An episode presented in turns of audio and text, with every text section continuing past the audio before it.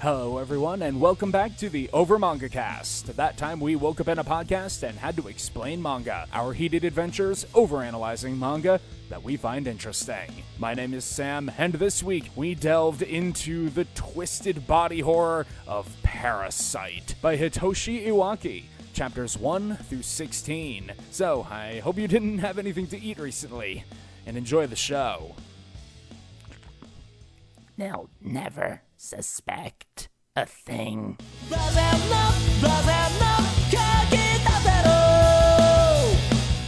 Hello, everyone, and welcome back to the Over Manga Cast. My name is Sam, and as always, here at the top of the show, we talk about our familiarity with the franchise that we read this week. I've actually got something to say, which is an oddity. I first experienced Parasyte the Maxim when the anime came out. I don't remember exactly when, but I was in college, so early 2010s, and Oh wow, I was in college in the early 2010s. I feel old. but yes, I remember really liking the anime, uh, following it pretty closely. And then that thing happened where I catch up with something and I immediately lose track of it because I'm bad at keeping up with things as they come out. So uh, I believe the last episode I had seen was conveniently enough the end of this reading. So uh, that is my experience. Jacob, how about you? My experience is actually, funnily enough, a direct inverse of how it normally works. Uh, Sam was like, "Hey, there's this anime called Parasyte. You should watch it. You'd like it." Yeah, I'll do that. And then I never did. What is this Bizarro episode? Uh, well, as long as Matt and I agree, it will officially be Bizarro episode. Oh, don't worry. I'll start pointless nonsense. yeah. All right. so Matt, how about you? Um, I remember seeing a couple of episodes of the anime Parasyte the Maxim, but uh Sam, the manga is just called Parasyte. So uh other than being Mm. pedantic and informing Sam he's wrong, really nothing else to add, but hey, what else am I here for? Look, if I'm not wrong, then then we really know it's a Bizarro episode. And Jae, Sure. So I have uh, watched Parasyte the anime and really enjoyed it. So yeah, that's been my exposure. You mean Parasyte the Maxim? shut up. But yes, uh, we get into uh, the opening of this story, which uh, posits uh, the question of if there were half the number of humans, how many fewer forests would burn? So uh, uh, that's that's how you know this is. Uh, A nihilist approach. Very are- very on brand environmentalist message of like humanity is a poison and someone somewhere wished for this to happen.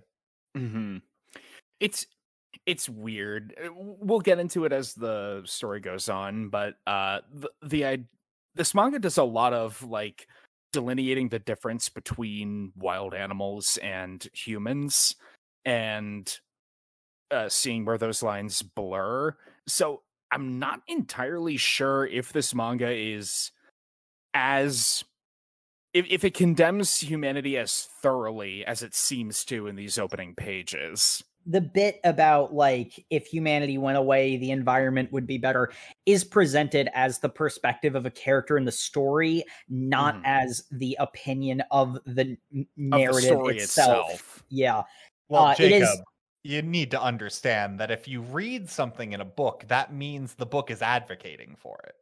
right right of course we're on the internet but in reality land uh it it is positing a question that will be explored over the course of the story rather than making a definitive statement And as these questions are being uh, posited, we see these little eh, kiwi fruit virus model looking things float down out of the sky.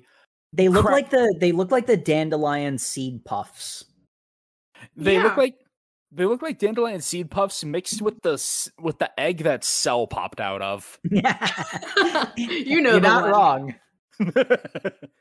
and from these emerge uh, uh, something that looks like it came out of Risk of Rain. These these little worm creatures with little drill noses. Yeah, at first I thought Do they not were boop the snoot. do not boop. Or they'll boop your snoot deep inside. Mm-mm. So I I don't know if anyone else noticed this or like felt this, but like the way they're designed and the fact that their entire anatomy is I don't know what's going on, but I got to get in that brain meat. I'm just like this is really on brand with the Yeerks from Animorphs. You know Animorphs better than I do. Okay. Like Matt apparently is obsessed with Animorphs. It's kind of adorable.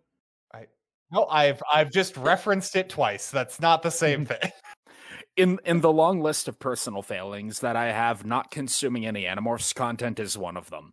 Gotcha. So Yeah, so that was the only thing I got was these are little brain slugs that go in and take care over their host for the alien invasion, and I'm like, hold on, when did this come out? And I'm like, 1988. Hmm, that's uh, hmm.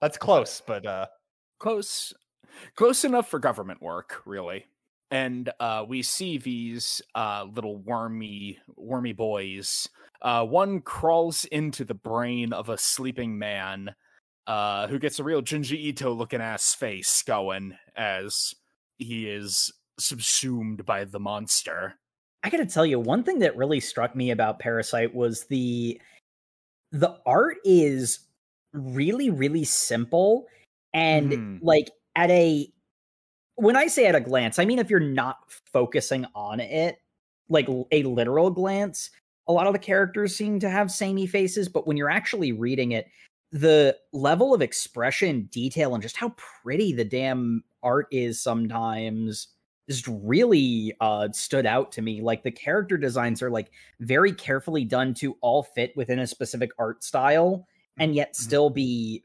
wonderfully distinct yeah, that's one of the things I really liked was the art style is not generic, but it's very by the books for l- Mm, a mm. manga it it kind of almost gets close to like a how to draw manga book at p- times because it's that by the note of what a character should look like it's very traditional is the Mhm. word i'd use to describe it except for when you have the gross body horror that's hyper detailed on top of this very standard 1950s-esque like yeah. American comic book kind of deal?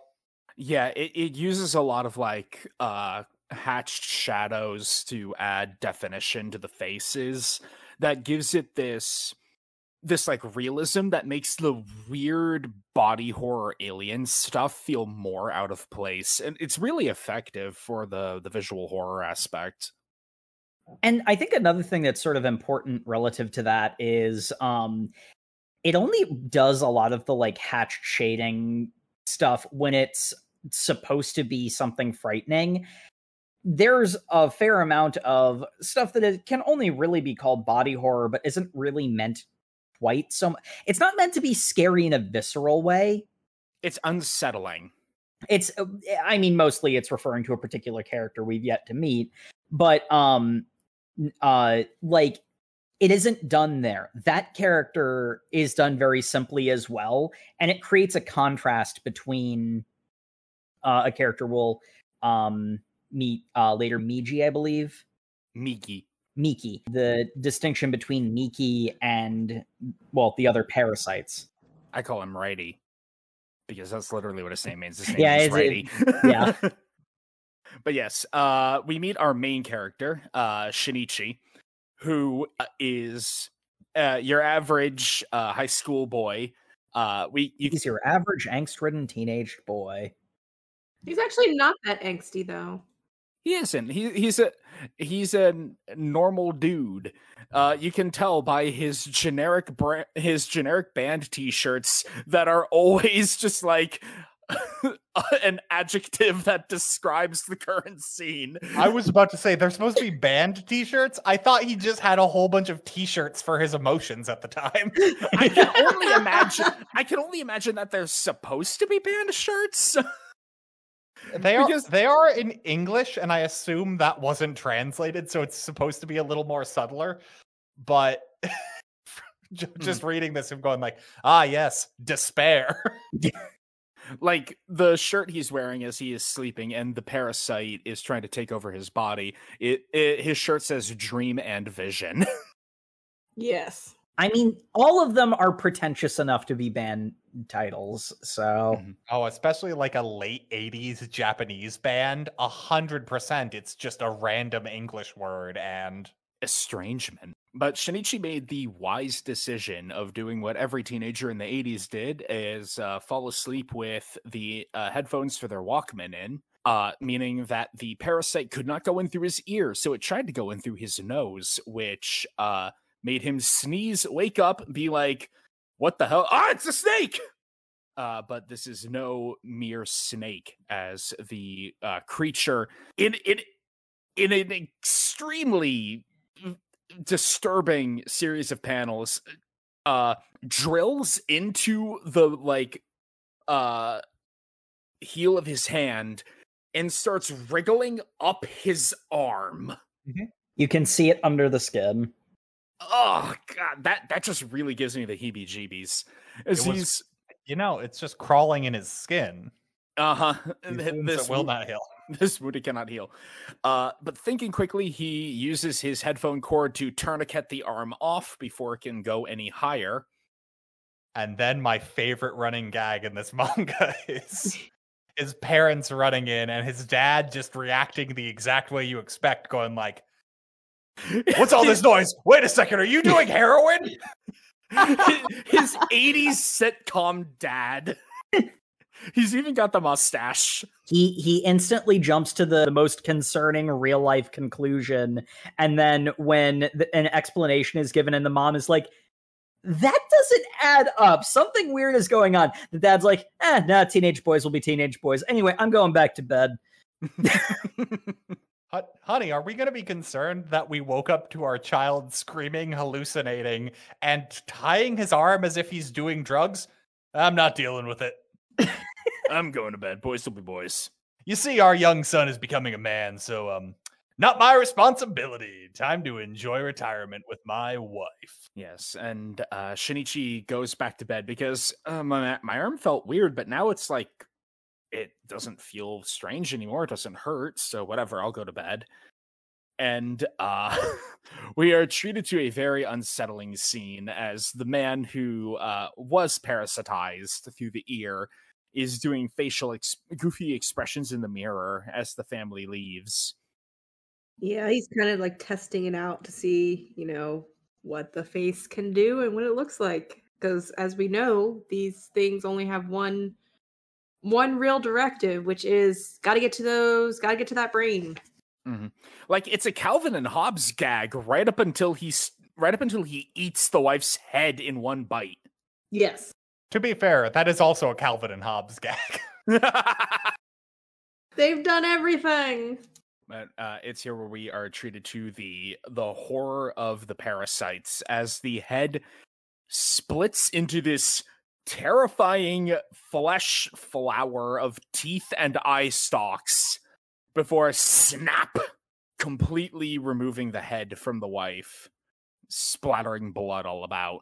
Meanwhile shinichi in uh the classic spider-man maneuver is having an average day in class and uses his uh as of yet uh not understood superpowers to completely outclass a bully in this case a teacher The teacher apparently has a uh, consistent thing where he'll bean somebody with a piece of chalk. he he was really good at darts in college but shinichi catches the chalk and and uh shatters it to powder without even thinking about it literally without even noticing He's confused why everybody's looking at him. Hey, why did that girl uh, scream like I was molesting her because your your right hand was grabbing her butt? No, it wasn't. Ah, my right hand is turned all rubbery. I hate it when that happens. Darn thing's got a mind of its own. Well, boys will be boys. It's, uh, I mean, this is- it's this it's- manga is a product of the 80s, and I kind of find accidental hilarity in it for yeah. it. Yeah, Well, I mean, uh, there's The- the, one thing I can't help but notice. My dude's arm has like it's like three times longer than it should be and bending in an angle that shouldn't be possible. And his friend is just standing there like, huh, your arm's kind of weird. Yes! Yes, it is! the level to which this manga uses just boys will be boys nonsense to ex- to pre- to prevent the sci-fi bullshit from being discovered. Well, it's also kind of there's another scene with a crowd where there's a running theme in this manga that um the general populace will look for a logical explanation even if they have to stretch their own perception for it to be true. Rationalize it Hmm. away. Yeah. Yeah, the Dresden Files answer. there is an element of like people's memory can be faulty and you can uh you can literally see things that aren't there via suggestion. Like there have been like studies done on that sort of thing where you can imagine something ridiculous and outlandish. Uh it's just the sort of conceit of the story is okay but it's not actually fake like uh, like it's not actually imagined you did actually see that and because the alternative is so daunting people just assume you know it had Well, to like- have been a trick of the light Cthulhu mythos nonsense too is like people don't want to believe something strange happened and if they do Hmm. it breaks them. So Mm. Yep. But this is where we're properly introduced to the parasite, the monster living in his hand, or that is his hand. As after his hand subconsciously beats the crap out of a whole bunch of uh, classic uh, Japanese punk high schoolers, uh, Shinichi runs home, runs upstairs, takes and is ready to take a knife to the hand when it splits open a toothy maw, two of the fingers turn into eye stalks, and it goes, What a shame. I'm right hand failure. yeah there had been a couple of cases where um shinichi had been hearing voices complaining about failure and there's a there's another bit of a funny uh through line of shinichi being like uh oh you're a failure huh that kind of sucks wait who was that and one of the panels that I found particular, or the like uh, series of panels I found particularly effective, was Shinichi sees his hand turn into this like Cronenberg monster, and he like breaks out into laughter, like what? What is this? this is... and then next panel, super serious face, takes knife, goes to stab. Well how else do you react in that situation You I don't. yeah. Yeah. The whole Well, in- situation is just super bonkers. in misery and confusion. Now, if only I had a T-shirt that expressed that emotion. uh, here is where we get into the uh, kind of the routine of this manga after chapter one, where um, Shinichi is now living with his new right hand, the weird cartoon monster. And yeah this is this is the body horror that doesn't get detailed because there's a mundanity to it Mhm. shinichi just kind of accepts that, well this is my life now i guess and uh, that is interspersed with scenes uh, sort of in like an x-files way of like cutting to the the horror that is outside the scope of our main character uh particularly following the the guy that ate the wife's face uh this is couched in uh the news talking about the mincemeat murders which should really tell you how 80s this is I love how casual the news broadcasts are about this up until they reveal it's been happening all over the world. yeah That But zinger. But they refer to it as if it's like a serial killing. It's like Well, I mean, bodies isn't have that been appearing that's all the around the world. story that's been happening? I think like locally they've been saying it's just a serial killer until it was realized that it was happening simultaneously or just randomly throughout the world. And they're like, is it a syndicate? Is it the mafia? Is it some sort of demonic cult? yeah they keep blaming a crime syndicate The Mhm. bodies are covered in saliva. And like the corpses that we see are pretty grisly because it's just like the hands and feet connected by like weird, It's really bit- accurate because it literally looks like you were put through a blender or something. Mhm, like weird, trippy bits of like sinew and muscle. Yeah, there's the uh there's the great uh flesh blanket being hung out to dry with the rest of the clothes. that is X Files right there. It's like, oh, my neighbor left her laundry out. Oh my god. Meanwhile, the right hand, uh, Migi, uh, has been spending the entire night that Shinichi was sleeping, uh, reading uh, textbooks as it has a uh, insatiable thirst for knowledge, wanting to understand the world around it. Uh, not out of any sort of like true curiosity, but out of a desire to compile uh, knowledge for better survivability. Because the only thing this being cares about is tomorrow. Can it survive? Yeah, this is where we get one of the main through lines of the story of uh, why why would something value the survival of, of anything else besides itself? Mm-hmm. Because the parasites are, at, at least initially, they're extremely individualistic beings. Like they literally cannot comprehend the idea of altruism of altruism of the social animal mm. of the idea that one being would help another arguably, I have to say this is almost makes them something different than even what we would consider the animal kingdom. Because think about how many species within the animal kingdom have a collective mindset or social mm-hmm. mindset in some way. Soci- sociality is one of the most powerful adaptations in the natural world. Yeah, it's not something that just makes you human. It's like their birds do it. Do bees do it? I, never mind. It was a dumb joke. well, Migi is interested about the birds and the bees. Yeah, we'll get to that. Uh, there is there is a, a, a sort of funny moment where I forget who it is, but one of the parasites is like, "I don't understand you, mammals." Yeah, because it is it is like um sociality is a really common mammal adaptation. Yeah. Um. So Shinichi uh, is trying to, and th- this is great because it's this like moment of levity in this like X Files Twilight Zone horror uh, that gives a nice bit of contrast to the chaos that the chaos and madness and darkness that will ensue because we have Shinichi trying to live with his alien right hand uh up to the point where Mans just tries to go to take a piss and Migi is like can you make your genitals erect for me? I am interested in human reproduction. Yes, this very instance. Yes. there, there's two other guys in the urinals uh, nearby me. Look, and I don't, don't I don't flow that way. as we determined, the other parasites took over the brains and you know developed some other habits. So obviously, he just you know he took over the right hand. He took over a teenage boy's right hand. So and one of the interesting uh one of the fun ones uh is uh Shinichi has a uh a girl that he's uh sweet on in school. Um her name doesn't come up too much, so I barely remember it, and I feel bad about that because she's a fairly pivotal character.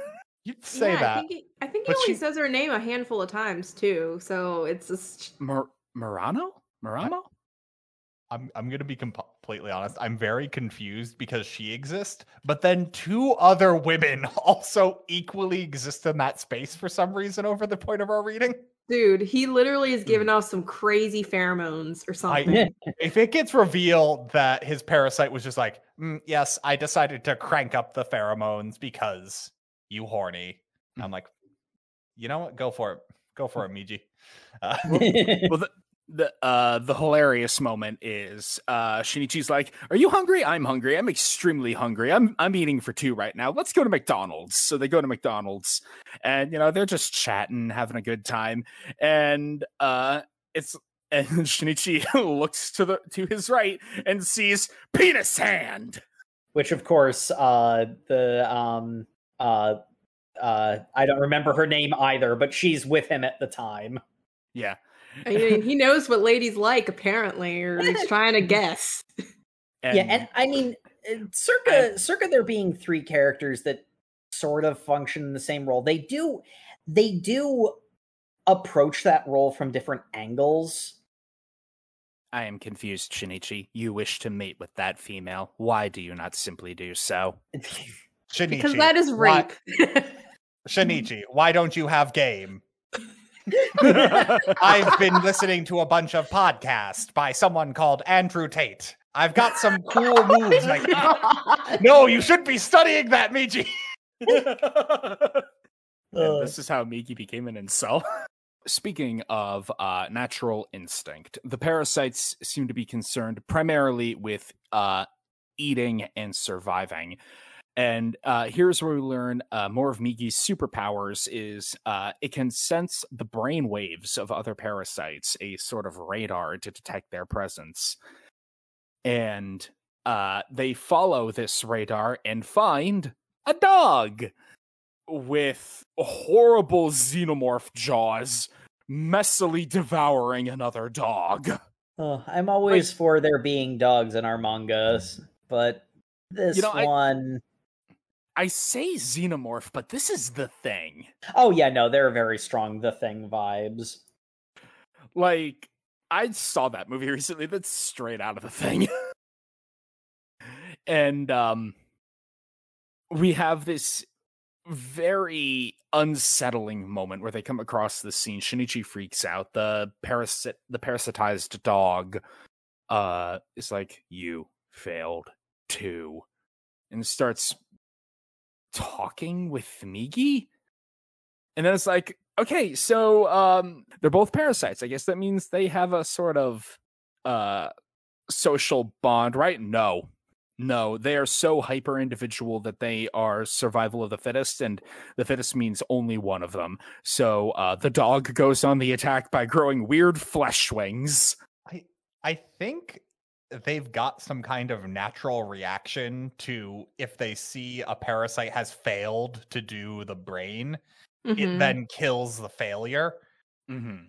I, I think is there kind natural... of like natural selection because they well, they do seem to avoid other parrot like they do like hunting pattern kind of deals where they're like yeah they they avoid each other i i think especially considering the interactions that shinichi and migi have with other like air quotes proper parasites later i think it's really more a, a situation of because they're both failures they're both in theory desperate and therefore a threat to each other and that's why they immediately attack each other.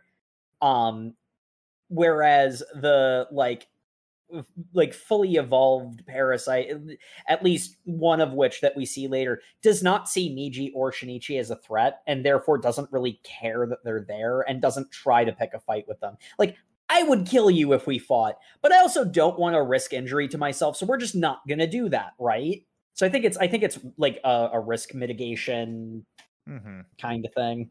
Is it be well the and this is clarified later on in the reading. It's kind of like to what part point do they like pose a threat to each other? Because they cannot since they have already matured beyond the stage of being able to you know quote unquote be a successful parasite and you know be able to take over uh, a full brain or body or anything that you know it, it would kind of not i guess make sense for them to fight each other especially since you know one is a dog and as we learn later they can only like cannibalize eat other species within that bracket or whatever yeah so it's just kind of something like... that's physically similar though i mean you know the the most dangerous animal is a desperate one so followed shortly by stingrays, surprisingly. what? Look it up.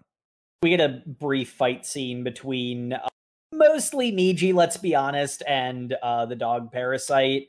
We get displayed the abilities of the parasites. The, I mean, like we'd already seen the like body horror stuff, but like the big thing is they have uh they have blindingly fast speed and uh they love uh forming their bodies into blades of different persuasions. Got blades. They remind me kind of almost like Witchblade. It's another good series.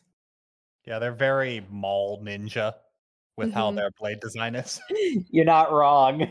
But yeah, uh Shinichi is is starting to get used to this. There's a couple of cases where Shinichi uh, you know, starts to reach a breaking point and is like, I'm just going to tell someone I'm going to get my arm amputated. And uh, uh, Migi uh, is uh, quick to point out that uh, well, if I'm going down, then I'll take you with me. Yeah. Basically. We are one game. Shinichi, I have determined how to kill you in 17 different ways, but you're pretty cool, so don't go to school too much. Fucking dumb joke. I mean, you're not wrong. Shinichi does actually go to school. Uh, as they're at, like as everybody's uh, filing towards school, uh, Migi senses the presence of another parasite. mm-hmm.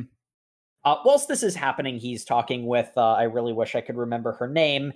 This is sort of the point where um, this is where you can start to see the delineation for what makes her character different from the other two women who somewhat fill the same role in that um she understands Shinichi or at least who he was before the parasite showed up. She's a big um, contributing factor to the future angst about uh, Shinichi's change as a result of Migi being literally attached to him. You know, she's someone who not just knows him but actively understands him. Mhm. And Like what one of the arc phrases of the uh, series comes from her, which is "You are Izumi Shinichi-kun," right? And yeah, that's that's something answer, that the answer to that question is extremely complicated. There's a new asterisk added to the end of that answer every single time he does. uh huh. Yeah, it's sort of interesting because in a lot of ways, as much as people are saying he's changed, and granted, obviously, you spend functionally no time with Shinichi without the parasite, technically, but like the change the change in his personality, but for one major event, really does seem to be more his own response to the idea that he's changing because like he considers that so much that that seems to be the thing that's sort of causing his personality to drift Mhm. it's it's kind of interesting because because we meet him like, like the only time that we spend with him technically without the parasite physically inside of him is a brief scuffle and him being asleep Mhm. so, you know, like how much did he really change? You know, might be a, a reveal later that um he really is that different. But it, it, it he doesn't feel that different from an audience perspective until he starts like considering what should I be doing? Mm-hmm. Because again, one of the major questions this manga poses is what makes a human being different from any other wild animal? And the answer is consistently a lot and a little. Mm-hmm. More than I thought, less than you'd think. a lot of Shinichi's actions and motivations uh, are based around attempting to prove Migi wrong and also kind of attempting to prove um, I, I think her name's Morano, so I'm going to say that attempting to prove Morano wrong that he's changed and try to be as human and as Shinichi as he thinks he can be, specifically in contrast to the expectations of others to like a self-destructive extent because as jake mentioned uh Migi detects another parasite in the school except this one isn't acting as violently as the one that they had uh as the two they had previously encountered and instead is uh blending in similar to how they are. And that is when they encounter uh ryoko a uh parasite who has taken over the head of a teacher and has not quite seamlessly but more fluidly than most integrated into society Oh, she's integrated all right. Yes. Yes. see that's the th- see that's the thing you you say that it, like like alluding to the whole fact that um They experimented with the sex. they experimented with the sex but her to be clear, I we should clarify. The teacher experimented with sex with another adult parasite. yes yes You should have done the reading, but if you haven't, but if you to be clear, it, it it- it's not going in that direction, thank goodness. hmm But like her specific lack of understanding of societal norms and gender based expectations relating to that actually ends up blowing the cover because, um, you know, Ryoko like is acting like a normal teacher.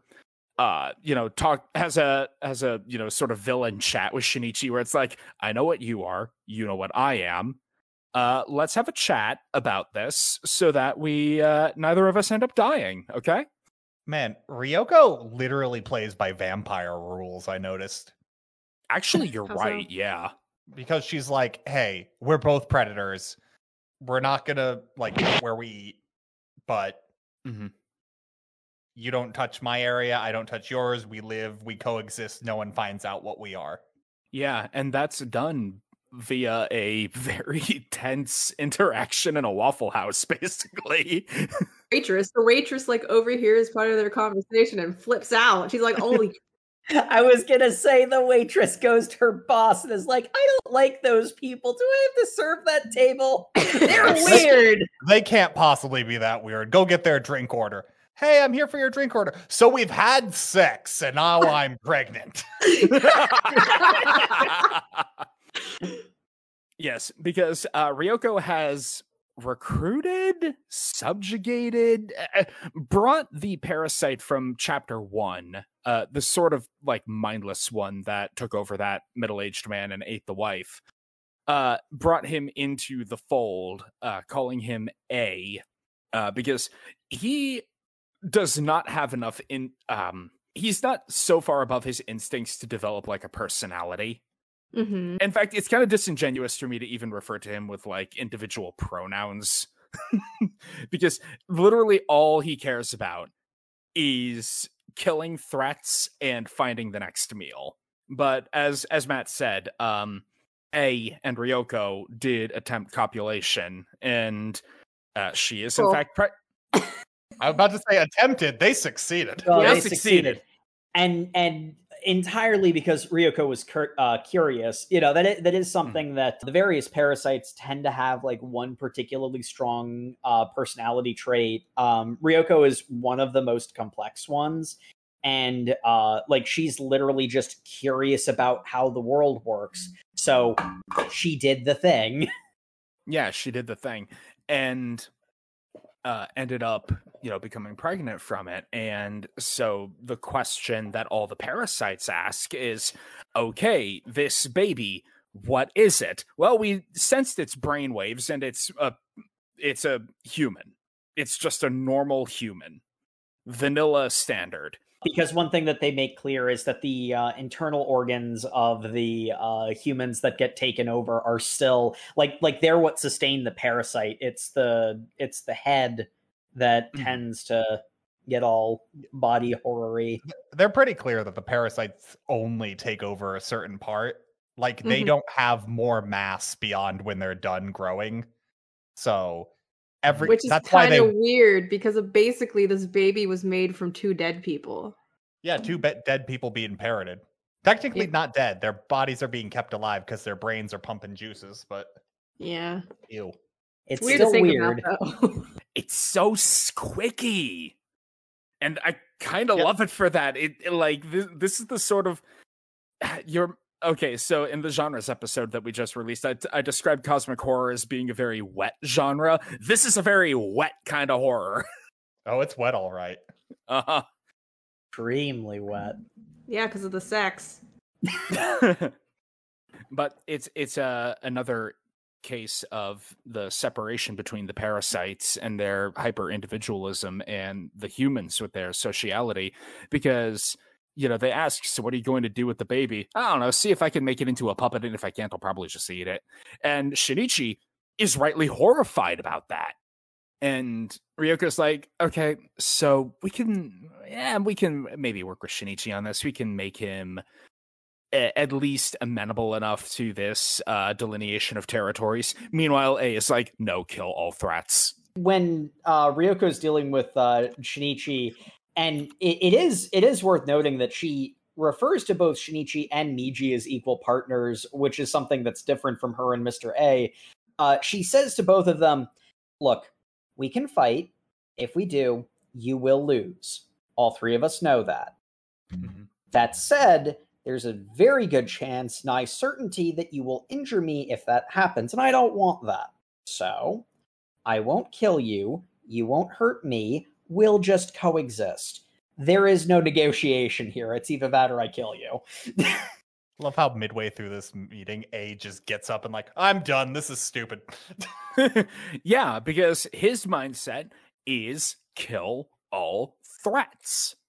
He he doesn't want to have this sort of mutually assured destruction relationship with Shinichi and Migi.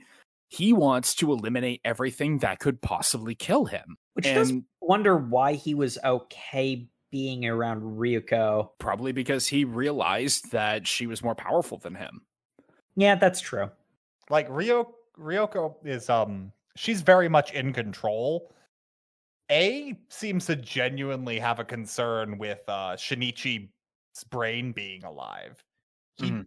he doesn't have a problem trusting another parasite. He has a problem trusting Shinichi. Yeah, because he knows that Ryoko knows she's stronger than him. So as long as he toes the line, there's not going to be a problem. But Shinichi has already ex- has already displayed, you know, volatile human emotions, and that's not a risk he can take. The idea of being exposed as a parasite by mm. Shinichi also does come up a lot. Uh, it's something that it's something that Migi has like actively and aggressively uh, been working to prevent, but Migi's just there trying to mend fences, going yeah. Like, "Hey, you need to understand. I understand humans are volatile and emotional, but I'm trying to get this boy laid, and hopefully that will solve things." if I can just get him to sow his wild oats, he will be amenable. You, you've done it. You know the deal. Yeah. Uh, it is funny how often that comes up. Actually, that's a legitimate question. The parasites are separate beings that removed the brain. Do they do they experience the endorphin rush of sex? Pro- probably not. Probably, probably not. not. It's probably just a means of reproduction, of do the thing. Yeah, well, but we know we know that the parasites themselves do not reproduce. It it just produces another human. So well, I, that was that was Ryoko's curiosity. Yeah, the parasites also don't feel emotions. Period. Mm-hmm. Like they they lack the capability for them entirely, which comes up later with um Shinichi and the whole thing he goes through when we get mm-hmm. there. But I, I think it's pretty clear within the text that the parasites are so foreign they do not experience emotion. Like mm-hmm. they They're have cl- a survival instinct, but that's about it it, man, it's almost like it's symbolic that the cases they floated down in look like viruses. I think that was that was indeed intended to be mm. symbolic. But you see, you think they are the virus, but I posit that it might be humanity that is the virus. That is uh, not a new notion. You're not special. Okay, I'm 14 and this is deep. but yes, um, we uh, cut to the next day at school where A has gone uh, full shooter and has just barged in with the intent of taking down Shinichi and anyone in his way. He doesn't want to get exposed as a parasite, so he launches his face blades at a bunch of teachers, most of whom escape. Mr. A is not very smart. This is mentioned multiple times. Yeah, so yeah. He, he does he's not hungry, so he doesn't kill them. But like he, Mm-hmm. See, there's also um and he's relying an awful lot on the fact that because he took over the head, he can morph the face into a different shape, which you know is like the the lunar exalt thing of oh, it doesn't matter how uh how much I you, chaos I cause in this form, I can just wear a different one and be scot free. But also that means that when he's punching people, he's using weak human organs and weak human bones mm-hmm. which we kind of got showed with Ryoko had this whole like subplot where she like assaults a train groper. Yeah, yeah. Um a train groper like yeah uh does the groping thing and she bodily hurls him out of the uh subway. She's like, "Huh, that dislocated the shoulder." Hmm, okay, I, so weaknesses of the of the female form. Okay. I, shoulder back in place. I do appreciate the manga has these like side stories that are just completely separate that mm-hmm. do little other than having like ah yes here's a cool creepy story that gives you like a tiny piece of world building at the end of each. Mm-hmm. It's just fun. It breaks up the pacing and like yeah. Uh, it's really cool because it gives you like more of an idea. Because the mincemeat murders uh, is just a blanket term to show the parasites, you know, being in the world. And as the story goes on, the mincemeat murders become less and less of a public consciousness thing as less and less of them are happening, presumably because all across the world, stories like Shinichi's are playing out of parasites realizing that if they make too much of a fuss, they get found out and killed. Or at the very least, have to defend themselves from a bunch of new threats. Mm-hmm. And so um, it, it, it leads to this uh, neat dynamic between the monsters and uh, human monsters in this regard, as uh, the train groper, like days later, uh, because he he's a petty little man child who can't stand his pride being impugned upon, uh, goes to attack Ryoko again, thinking it's just a normal human woman. Uh, he's like acts scared as he's going to like cave her head in with a crowbar or whatever he's got. And of course, the parasite is like, "No, I'm just gonna kill you now." and he gets bisected in like 30 different places and it's um it's the situation of like you know predators coming up against other predators that is more of an even fight when it's parasite on parasite but less so when it's a human who doesn't know what they're getting into and immediately dives into the deep end and gets murked for it yeah and you know it, it just occurred to me now but there's one other thing that like i sort of thought about Ryoko didn't have to point out the train groper shenanigans in the first place. Mm-hmm. mm-hmm. If mm-hmm. if nothing else, that kind of drew attention to her. It's like she seems by far the most complex and dare I say human-like of the parasites mm-hmm. because mm-hmm. like she was annoyed by the guy's antics. That's well, an he, emotion. He was also going to touch her. So there was mm. some that, that's why she noticed him was the kind of self-preservation instinct. Mm she didn't need to make a like, show of it. She didn't need to like publicly admonish him, but I'm not 100% sure if that's intended to be morality or if that's intended to be she doesn't understand human conventions.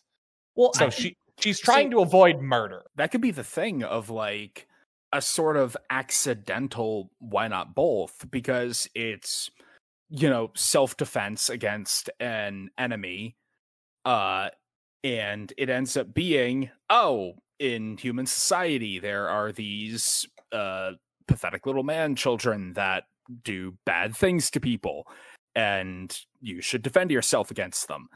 And so like in the pure the strong survive you know kill or be killed mindset of the parasite accidentally ends up doing something that blends with human society? Because we know she doesn't fully understand the sexual dynamics of human society, as shown by the fact that as soon as the rest of the teachers at the school find out she's pregnant, they're like, "How dare you? Well, you can't even tell us the father's name." Rada rada rada. We're being very. Uh... I I loved this scene because it was just like I normally congratulate you on being a new mother, but you're not even going to tell us who the husband, your non-existent husband is, you hussy. You're fired. We're, we're being very patriarchal, and she's like, "This this is stupid. This is just a... okay. Whatever. I don't have time for this. I'm leaving. I quit yeah. being Ryoko. What? what? I quit this. She just nopes out of life. She's just like, I quit. Uh-huh. Your job? No, I quit being this person. What, what does that, that is, mean? That is. I'm done. Yes. I, I just quit. I envy that. I want that. what does that mean? It means you're not going to question it, and if you pursue me, you're going to die. Yeah.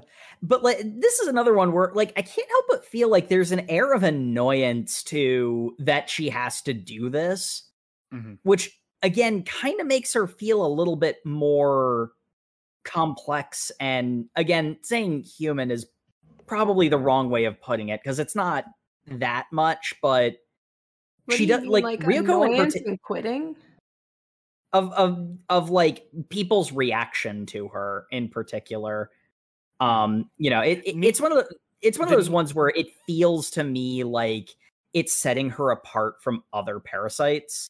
It's like by trying to integrate into human society, Ryoko needs to suddenly care about the preconceptions and comfort levels of other people.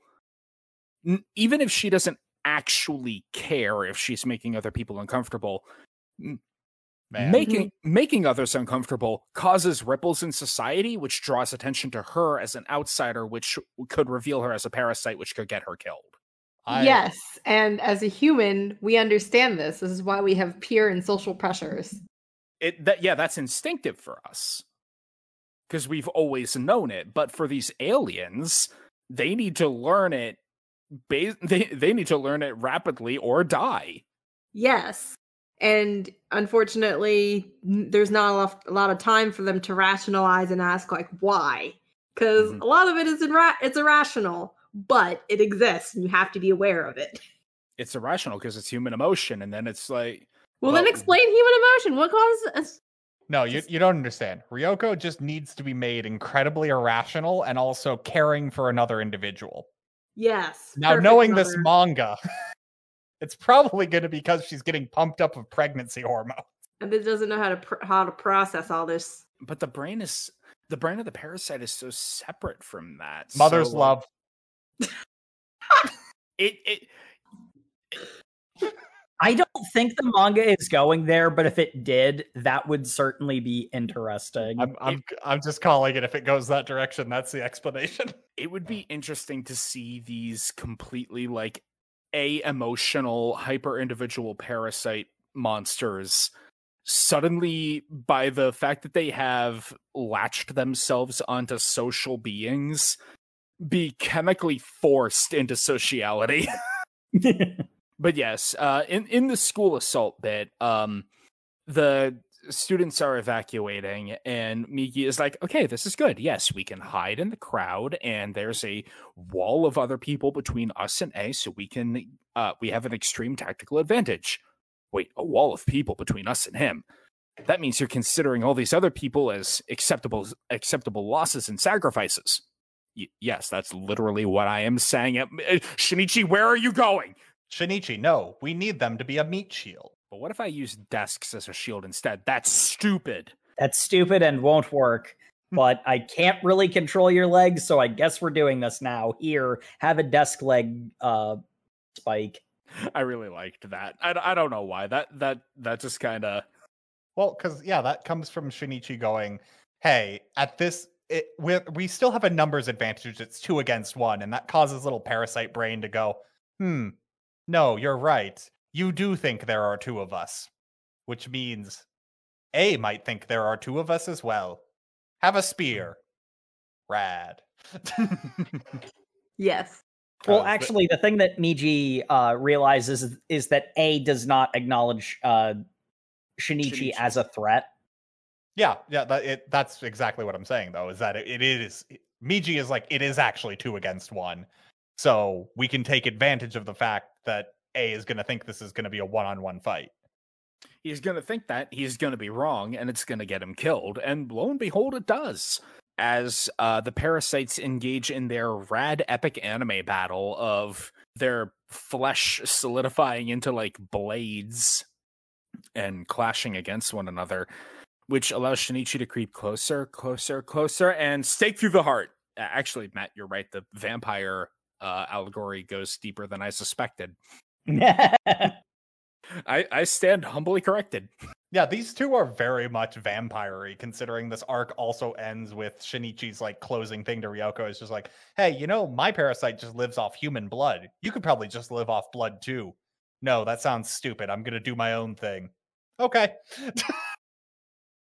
yeah, the um, Because, like, it's pointed out several times that the parasites who took over a brain specifically cannibalize other members of the host species.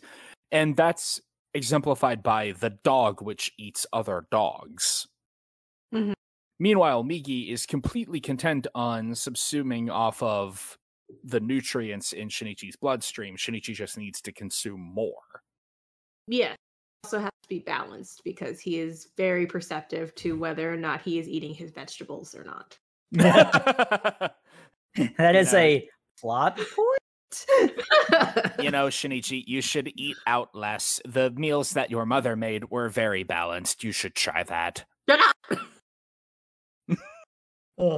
Uh, but yeah, back with the back with the actual battle with Mister A because we're not quite done with it. The um, uh, after getting staked, uh, the sort of important bit is uh, Shinichi's like, "Yeah, we won," and Migi's like, "No, we didn't. He's still going to try to kill us." even though he's dying. And uh, Shinichi congratulations, congratulations, you pierced the heart. The body isn't dead yet. Shinichi doesn't have the guts to, you know, finish the job, as it were, which makes sense. He is a teenager. Mm-hmm. Mr. A, it, uh, it seems like he's going to escape. He's going to uh, Ryoko, who I think blows him up with a chemistry lab bomb. I'm also not sure what happened there. yeah. That one's a little uh she's like faking her death in the chemistry lab because they say a teacher died and mm-hmm. A wasn't a teacher, so Yeah, well, she was serious when she said she quit. Mm-hmm. But I'm not sure that's what happened. It's just kind of yeah, because I thought I thought the dead because I thought it was two dead teachers and there were two teachers that got sliced up. Well, they make it clear that he didn't actually kill the people he sliced because he wasn't trying to. Mm-hmm. But yeah, yeah, they were just because in the way. The parasites only kill when it's a threat or prey, and they weren't a threat, and he wasn't hungry. Yeah, a a was a was super animal in his kind of deal because he was just like, if I'm not hungry, I'm not going to eat. I just mm-hmm. get rid of threats. Yeah, and then um, the uh, the sort of uh, coda to all of this is a conversation between Ryoko and mostly Shinichi, and it's a lot of stuff that we've already covered, but I think the one important bit that we haven't mentioned yet is that uh, Ryoko specifically uh, calls out when Shinichi's like, "Why don't you uh, just like live on blood without killing people? That's a thing you can do."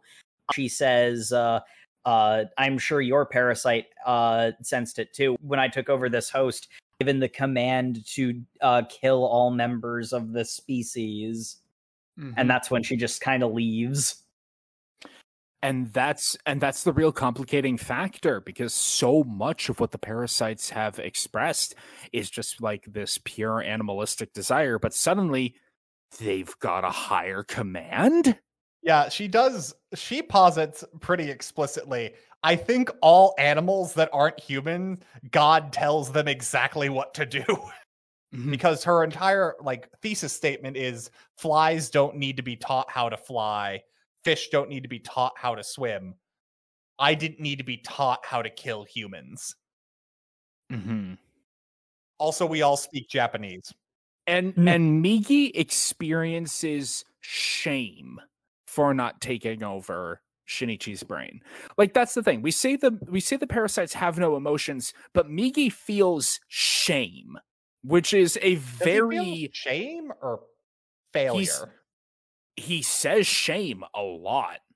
And eh. he's always berating himself for not taking over Shinichi's brain. Other parasites berate him and call him a failure. He's getting peer pressured. I guess, I guess I'm just saying that's not necessarily an emotion so much as. Yeah, I might be anthropomorphizing too much. Because shame does exist. Yeah, I guess it is an emotion. Yeah, shame is a social construct. It's but, it's but it's not the same thing as getting pumped full of endorphins. Like, I mean, that's I, true too. Again, that's what that's what that's one of the complex and interesting things about this manga. What is the line between animal emotion and social construct? It's super blurry. Mm-hmm. Yeah, that's that's what I was gonna uh, point out is that like the whole point of this is to you know, find that line in the sand that, quite frankly, probably doesn't exist. Mm-hmm. I think uh, again, I mentioned like Shinichi's personality changing at least in part because uh, he's trying to act more like the normal human Shinichi uh, because he's trying to find that line and it doesn't exist. You know, in in looking for it, you know, he's he's you know changing where he places himself on that spectrum. The definition of the group creates the other. Shinichi's also got another problem in that he's genuinely questioning his own humanity.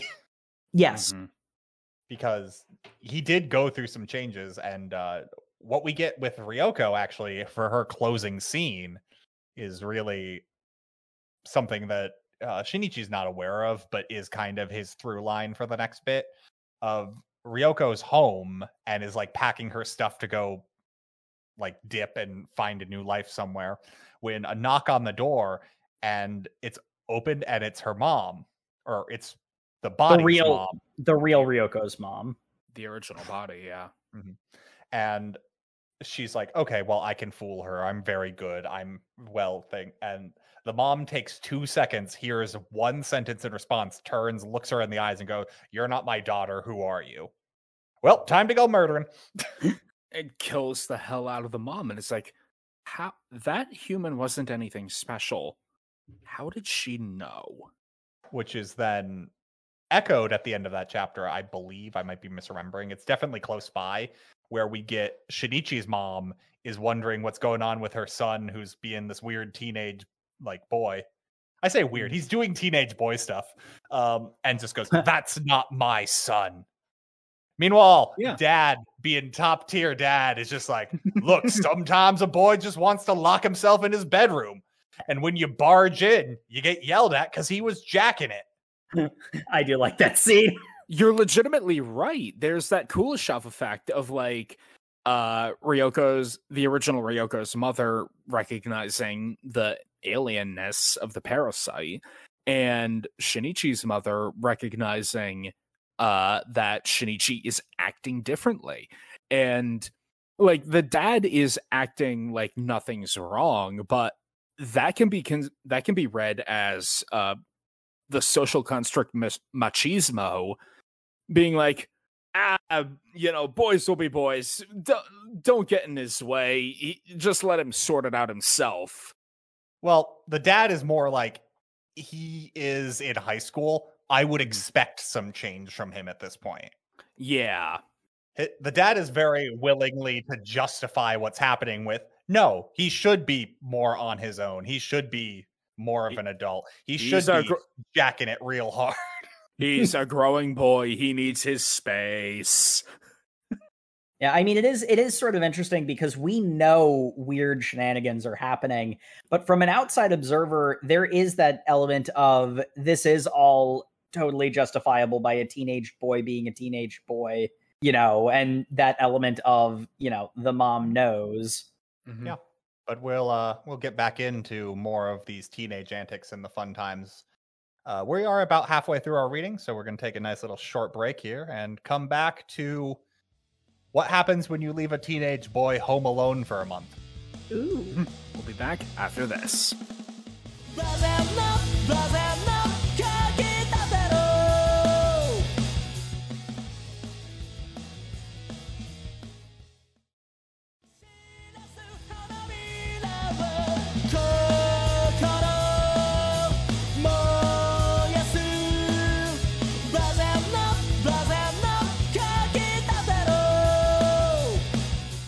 And welcome back to the show, folks. Where last we left our protagonists, they had just finished dealing with the violent intrusion of A upon their territory, because all of this is couched within the uh, the the sort of National Geographic uh, idea of uh, predators fighting each other. After this uh, intense battle, where Ryoko has wandered off uh, off to go meld into some other part of human society and presumably give birth to that child and then murder it, probably.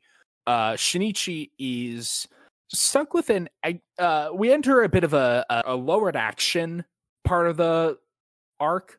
Oh, I was going to say a sitcom plot because literally his parents say, "Hey, we've never gone on a vacation before, so we're going to be lea- leaving for a month." I mean, you're not wrong. mean, Uh, they also deserve it. Their their honeymoon was a mess. descending action that's the word i'm looking for because um it's it's a lot of shinichi questioning his humanity after that confrontation and yes also the setup of the everybody loves raymond plotline of the of the parents being like we haven't been on a vacation in the entire time you've been alive so uh bye Wait, I'm sorry. Everybody loves Raymond had a plot line where they leave their very young children alone at home. That was the first sitcom I thought of. Okay. I just plucked one out of my ass. I was about to say everybody loves Raymond. The kids were like six at best. Like Stop it. Marie, we gotta leave the kids alone at home. I don't know. Three's a crowd. We gotta go to the beach so we can bone. I love Lucy. they, they didn't have kids and I love Oh, they had little Ricky, that's right. yeah, they didn't have kids in I Love Lucy because of standards and practices. Uh, Reminder that I Love Lucy was actually a very transgressive show in the amount of uh, ways it broke standards and practices. It was pretty cool uh, in a like meta sense, but I Whoop. loved that show. It was really good. But we're not. This isn't an I Love Lucy podcast. This is a manga podcast, and uh, You should do an I Love Lucy podcast. How many episodes of I Love Lucy are there? a It's lot? like 200. Yeah. I thought a was- lot. Uh number six uh 180. Mm, yeah. I was about right. Jake was about right. A- anyway, back to Parasyte. Uh, Shinichi is understandably very against this idea of his parents going out and about when there's the murders happening. that by the way both the parents are very aware of so it's really questionable why this doesn't spark any like concern in their brains either Nah, it's fine. Those only happen in cities. People only get murdered in the city. We're going to the countryside. By the countryside, I mean the beach. But I mean, kind of, sort of, not really, because one of the things we haven't really mentioned is that there's been a lot of like skipped time in this. Like, it's been about a year since uh Migi. No, a month, I thought. Since the school, but since the school happens Oh, like no, no. that- si- since the since the inciting incident, it's been Yeah, several it's- months, yeah, no, you're right. and like the mincemeat murders have done that thing where you know you hear about a tragedy long enough that it just sort of blends into the background radiation of your life, and so they don't think about it that much. look, I find it very unbelievable that if there was some kind of deadly epidemic of murders happening and people were dropping daily from it, and just a small thing like staying in your home could prevent it, that they wouldn't just do that. This is very unbelievable, especially based on my personal experience. I was going to make a Ukrainian war joke, but yours was better. Shinichi is initially extremely against this idea for obvious reasons, but Migi, 'Cause uh, As he as he is continually pointing out in his own internal strife, I am the only one I know who has any idea what's actually happening. I know what's going on. mhm. I don't care enough to warn anyone on any severe level, but it does. I feel he does- bad about it. because he doesn't want to get institutionalized. Because what's he going to do? Say that his right hand is taken over by an alien? And well, more so than that, if uh, if he does go to the authorities and the authorities try to take uh, um, Migi off, Migi has many times threatened to take Shinichi, uh, Shinichi with him. Mhm. So, like, it's not it's not even really a matter of apathy or even really cowardice. It's like base survival instinct, and even a bit of uh more than just that, because Shinichi is like, I have this power. I can protect them if I know where they are. Because Migi can sense other parasites, if one comes around, I can know to be near my parents to keep them safe. Mhm. And also, girl in the other class, I care about keeping safe, but not Well- enough to learn her name. Well, not enough for us to learn her name anyway. He knows her name. yeah. I'm sure he does, probably.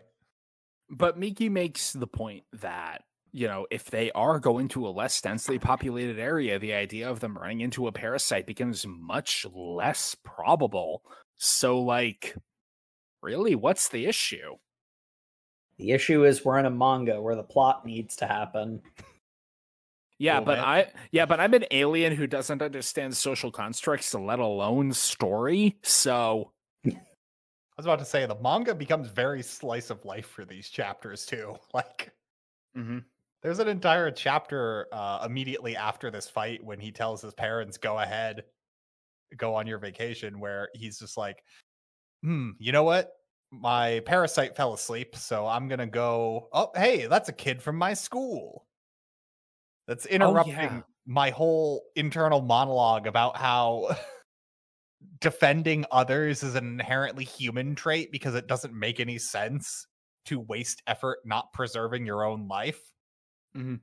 Yeah, because uh like I said earlier, Shinichi becomes very obsessed with the idea of proving who he is both as a human and as an individual by acting against the expectations of people the the expressed expectations of others.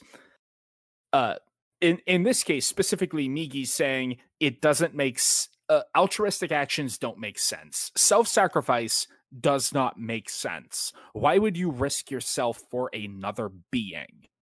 I get why you would do it for that girl because she is hot. No, Migi doesn't even understand sacrificing oneself for a mate. You can just find another mate. You say that, but even Migi's just like that girl, pretty top tier. You can definitely not find another two girls equally as qualified to her within a short period of time. Impossible. hundred percent impossible. the point being that Shinichi uh, sees a fight happening. He goes and is like, "Hey, what's going on?" and sees one of his classmates getting beaten up by a bunch of uh, high schoolers from another school. And he's and they're like, "Go away!" And he's like, "You're right, I will go away." Wait a minute. Running away for self-preservation reasons is what a heartless monster like Migi would do. I'm going to go and uh, needlessly sacrifice myself because I need to prove that I'm a human. And like this is a very shonen plotline, but I love the internal monologue we get in this entire time. Isn't like he's doing this out of some some internal like building courage. It's legitimately fear that he's not a human, so he Mhm. needs to prove it by going against his instinct of self-preservation. Yeah, and that and that's what's so cool about it. Yeah, this is what I was sort of referring to in in in him trying to uh find the line in the sand where the animal stops and the human begins. He starts changing his own personality. It's not necessarily that he has a parasite, it's that he's actively thinking about things that should be reflexive. Because again, the in group is defined by the other, and suddenly having the other, the parasite, attached to him makes him think really, really hard about what it is to be a human. And he has to start drawing those hard lines in the sand.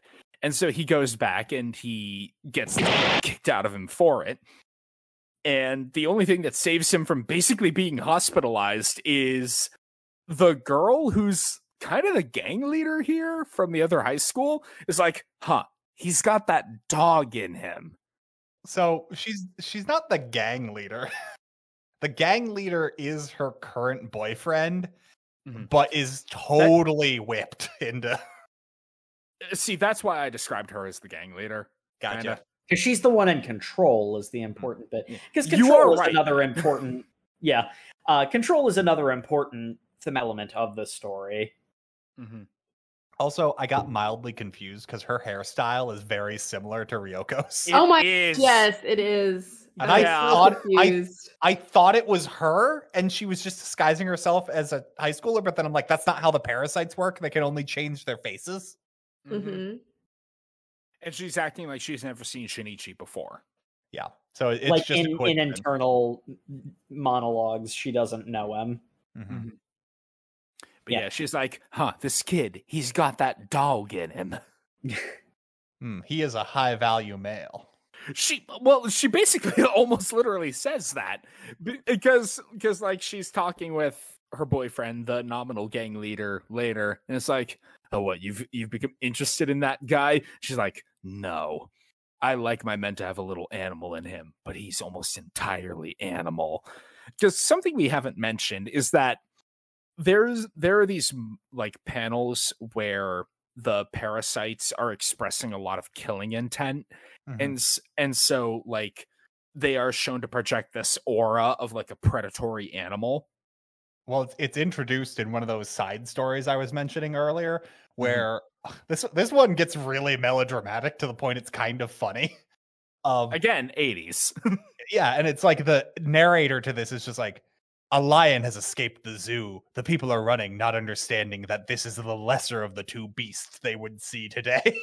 uh-huh I love the narration box because it's so National Geographic. And then we get the internal monologue of the lion going like, I was raised as a pet, but I am an animal, so I know only to kill. Ah, this is what my claws and fangs were for. The lion thinks as it tears a man's face off. Oh, nope, this guy's a parasite. He is as strong. I I cannot fight him. He is too much. Wait, no, I'm a lion. I've got claws and teeth. I have w- I was raised in captivity, so I don't know to trust my instincts. I'm gonna jump. Oh, no, my face got blendered off. Mm-hmm. Then But, the uh, crowd just going like, "What did did did he throw a grenade at that lion's head?" Yep. That is all my uh, fragile understanding of reality will allow me to accept. uh, But that's I- where I we get will- the, the whole Yeah. thing of the parasites have this like animal instinct behind them. yeah, yeah, this killer aura. And it's kind of uh, bugged me that the lion uh, escaped from the zoo. Uh, didn't just go right back to its cage like a real lion would, but 80s melodrama. I also don't understand how the lion escaped. What did the lion escape from the zoo just by accident? Then was that just a coincidence? Yeah, it must The li- have. the lion escaped from the zoo because it was dramatically appropriate. Okay. Yeah. But uh, Shinichi expresses this killing intent that uh, the gang leader girl uh, sees as this massive praying mantis like scythes coming for her neck. Mhm. And she's like, no, he's too much the beast. But it's kind of hot. I love the boyfriend's reaction to like in panel. He's just like that doesn't that doesn't sound like you're not into him. That sounds like the opposite of the answer I wanted to that question. you Yeah. see, see, you keep saying you're not into him, but you keep saying he's got that dog in him. you literally just said that eh, you love tough guys, but that guy was too tough. He was too much of a man. I don't believe you. I'm going to kidnap his girlfriend now. Yep. He's not Oh. a threat. Look the other way. This is also where we get the uh the second of the three women who debatably fill the same role. The the big difference for her is the idea that she's uh coming from a place where she doesn't know anything about him. Like she thinks she understands him but doesn't really.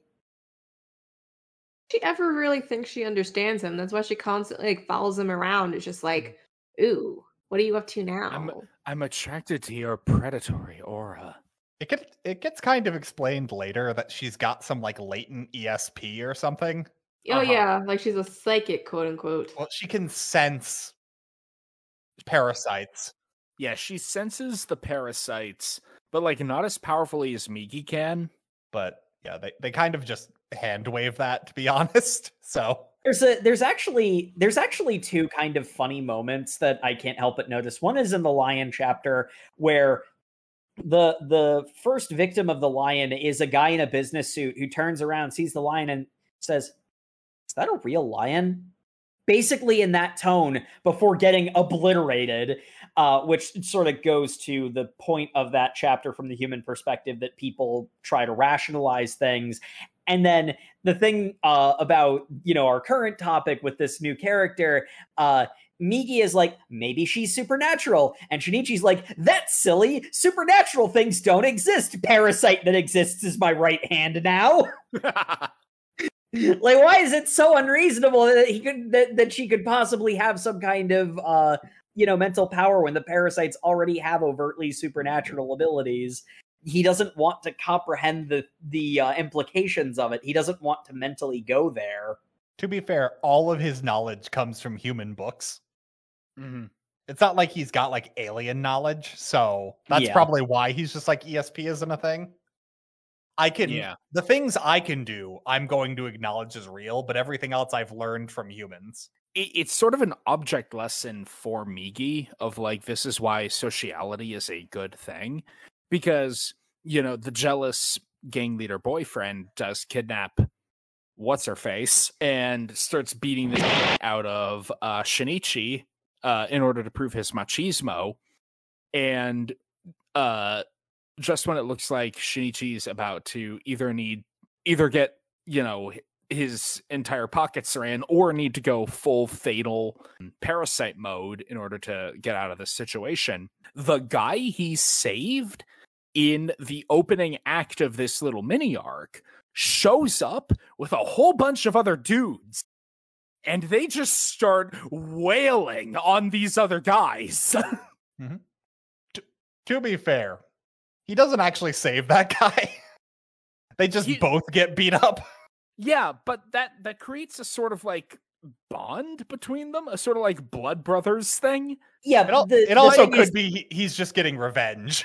Uh-huh. He, well, he Yeah, is but just getting revenge, but there, the, the ambiguousness of that is kind of the point because Izumi, I, I think no, Izumi is Shinichi's last name. It's it's another I name, but the guy that uh, Shinichi was nominally going to save is like, uh, here's my he, here's my like payback for what you did, or I, I don't remember the exact phrasing, but he he does kind of acknowledge what Shinichi had originally did as they go and beat the crap out of these other guys.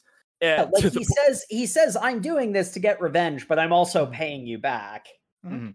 But don't point- think too much of it. Almost like yeah, you know, methinks uh he doth protest too much. Like like he's obviously doing someone a solid because not for nothing, but the fact that Shinichi caught some of that beating did save several you know punches from him. saved him a few teeth yeah and Migi's like well they're better they're better animals than you are they they showed up with numbers but Yeah, that's what Migi takes away from all of this. but it's this thing of like helping others encourages them to help you which goes Inclusive against fitness. which goes against the sort of hyper individualistic tendencies of the parasites The scene immediately after this fight is one of my favorite scenes in the entire reading. because Shinichi is just like, "Hey, girl, I really wish we'd looked up this girl's name."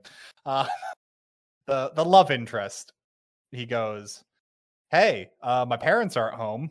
You want to come over?" And she's like, "Yeah, sure. You you did look like you got beaten up pretty bad everywhere except your right arm, which looks completely fine. That's kind of weird." Um, and then we cut to them sitting on the couch. Oh my it's gosh, yes. it's real awkward. And we see Shinichi, who clearly Migi's been letting him know what the power play is from those podcasts he's been listening to. Goes like, "Well, well, looks like it's already 5:30. You want to just spend the night?" And she's like, "No. Goodbye." I love that so much.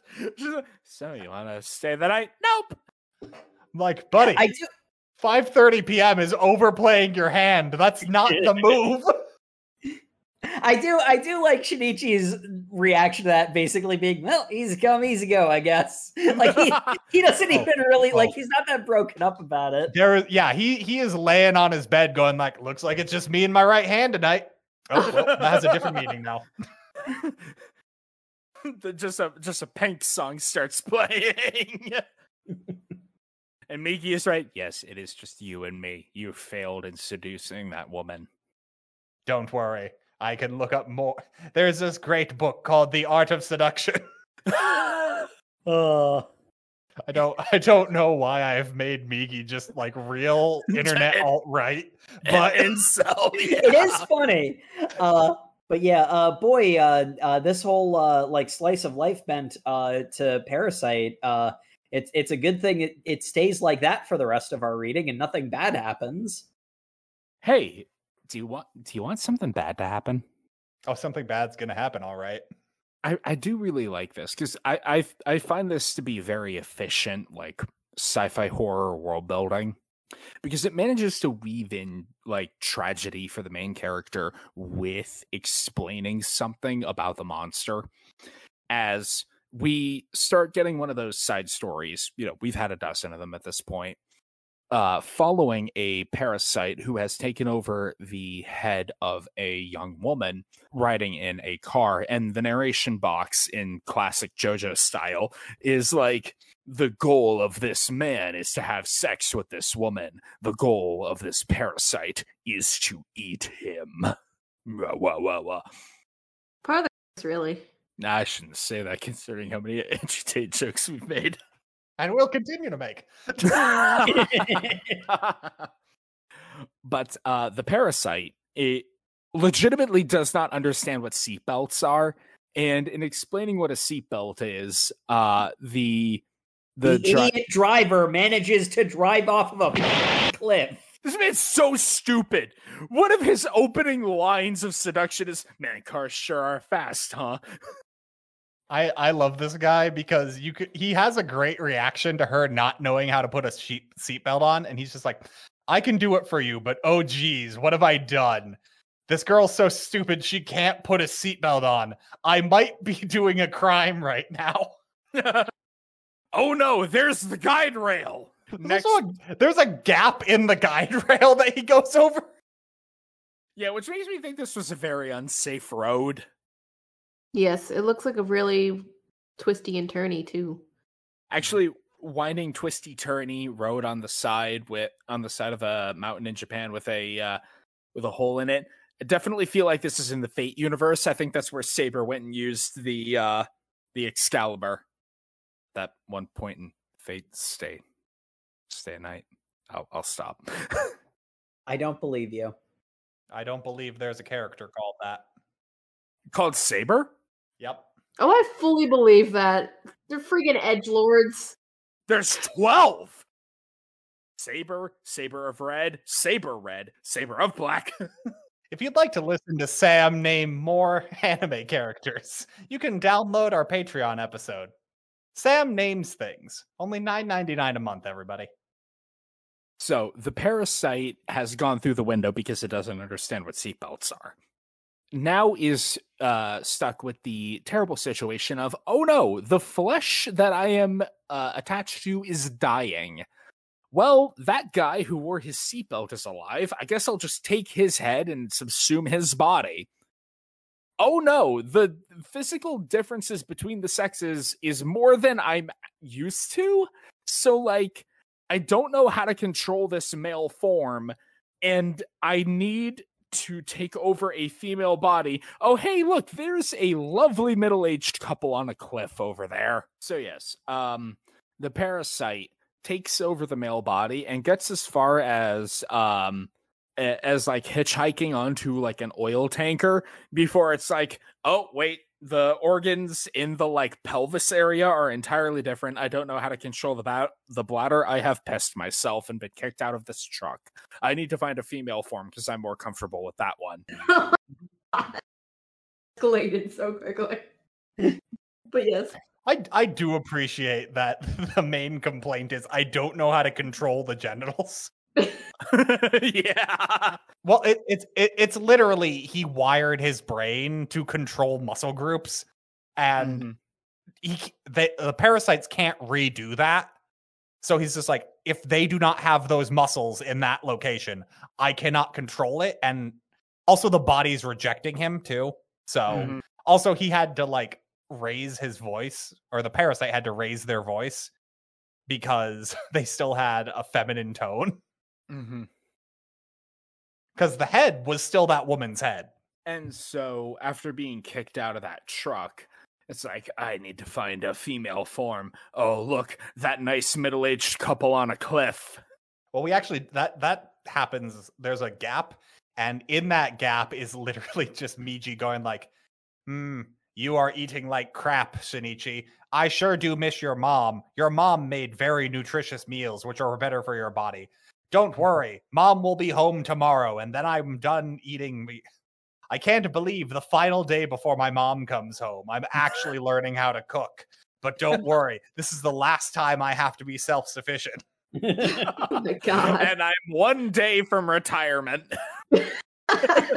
Hey, they lay it on thick. they lay it on so thick. what was that about that 80s melodrama?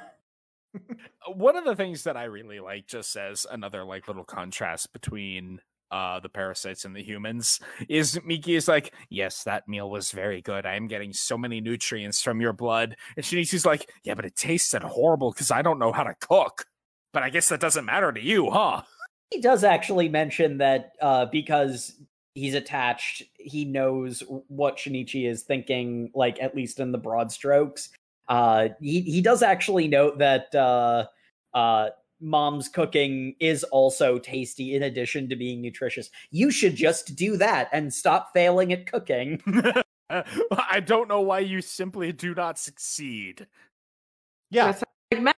Yes, but uh, unfortunately, all this wholesome shenaniganery is cut short as we have uh, the classic horror panel of the monster uh, leaping in to attack the innocent victim, the parasite going to attack Shinichi's mother, and then uh, cut into that is uh, Shinichi receiving a call from his father at a payphone saying that they're they aren't coming home. The monster, your mother, she I was about to say, yeah, this is a lot more melodramatic. It's Shinichi is luckily home as the Yeah. dad called Shinichi before anyone else that he witnessed a murder.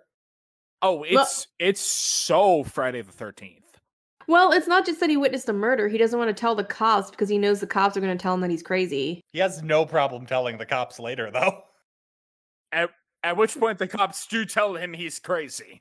Yeah, it, it's one of those things where I think he wanted to like tell his son first, or at least try to, because he does a pretty crappy job that just turns into like, did he? I think he meant this, but I don't know. Possibly, maybe, and then, yeah, Again, this man is going through the tragedy of watching his wife be murdered. And then the only thing he can think of is, I need to tell somebody who can understand, of course, our son. And then the line disconnects. He gets hit by a car and then is dumped in the ocean. The father. No, I, no, I, no. I, No, I, thi- no, I think I think the timeline is this happens after he was dumped in the ocean. mm-hmm. Oh, that so he he fell off the cliff into the ocean. Yeah, yep. That's how he escaped. okay.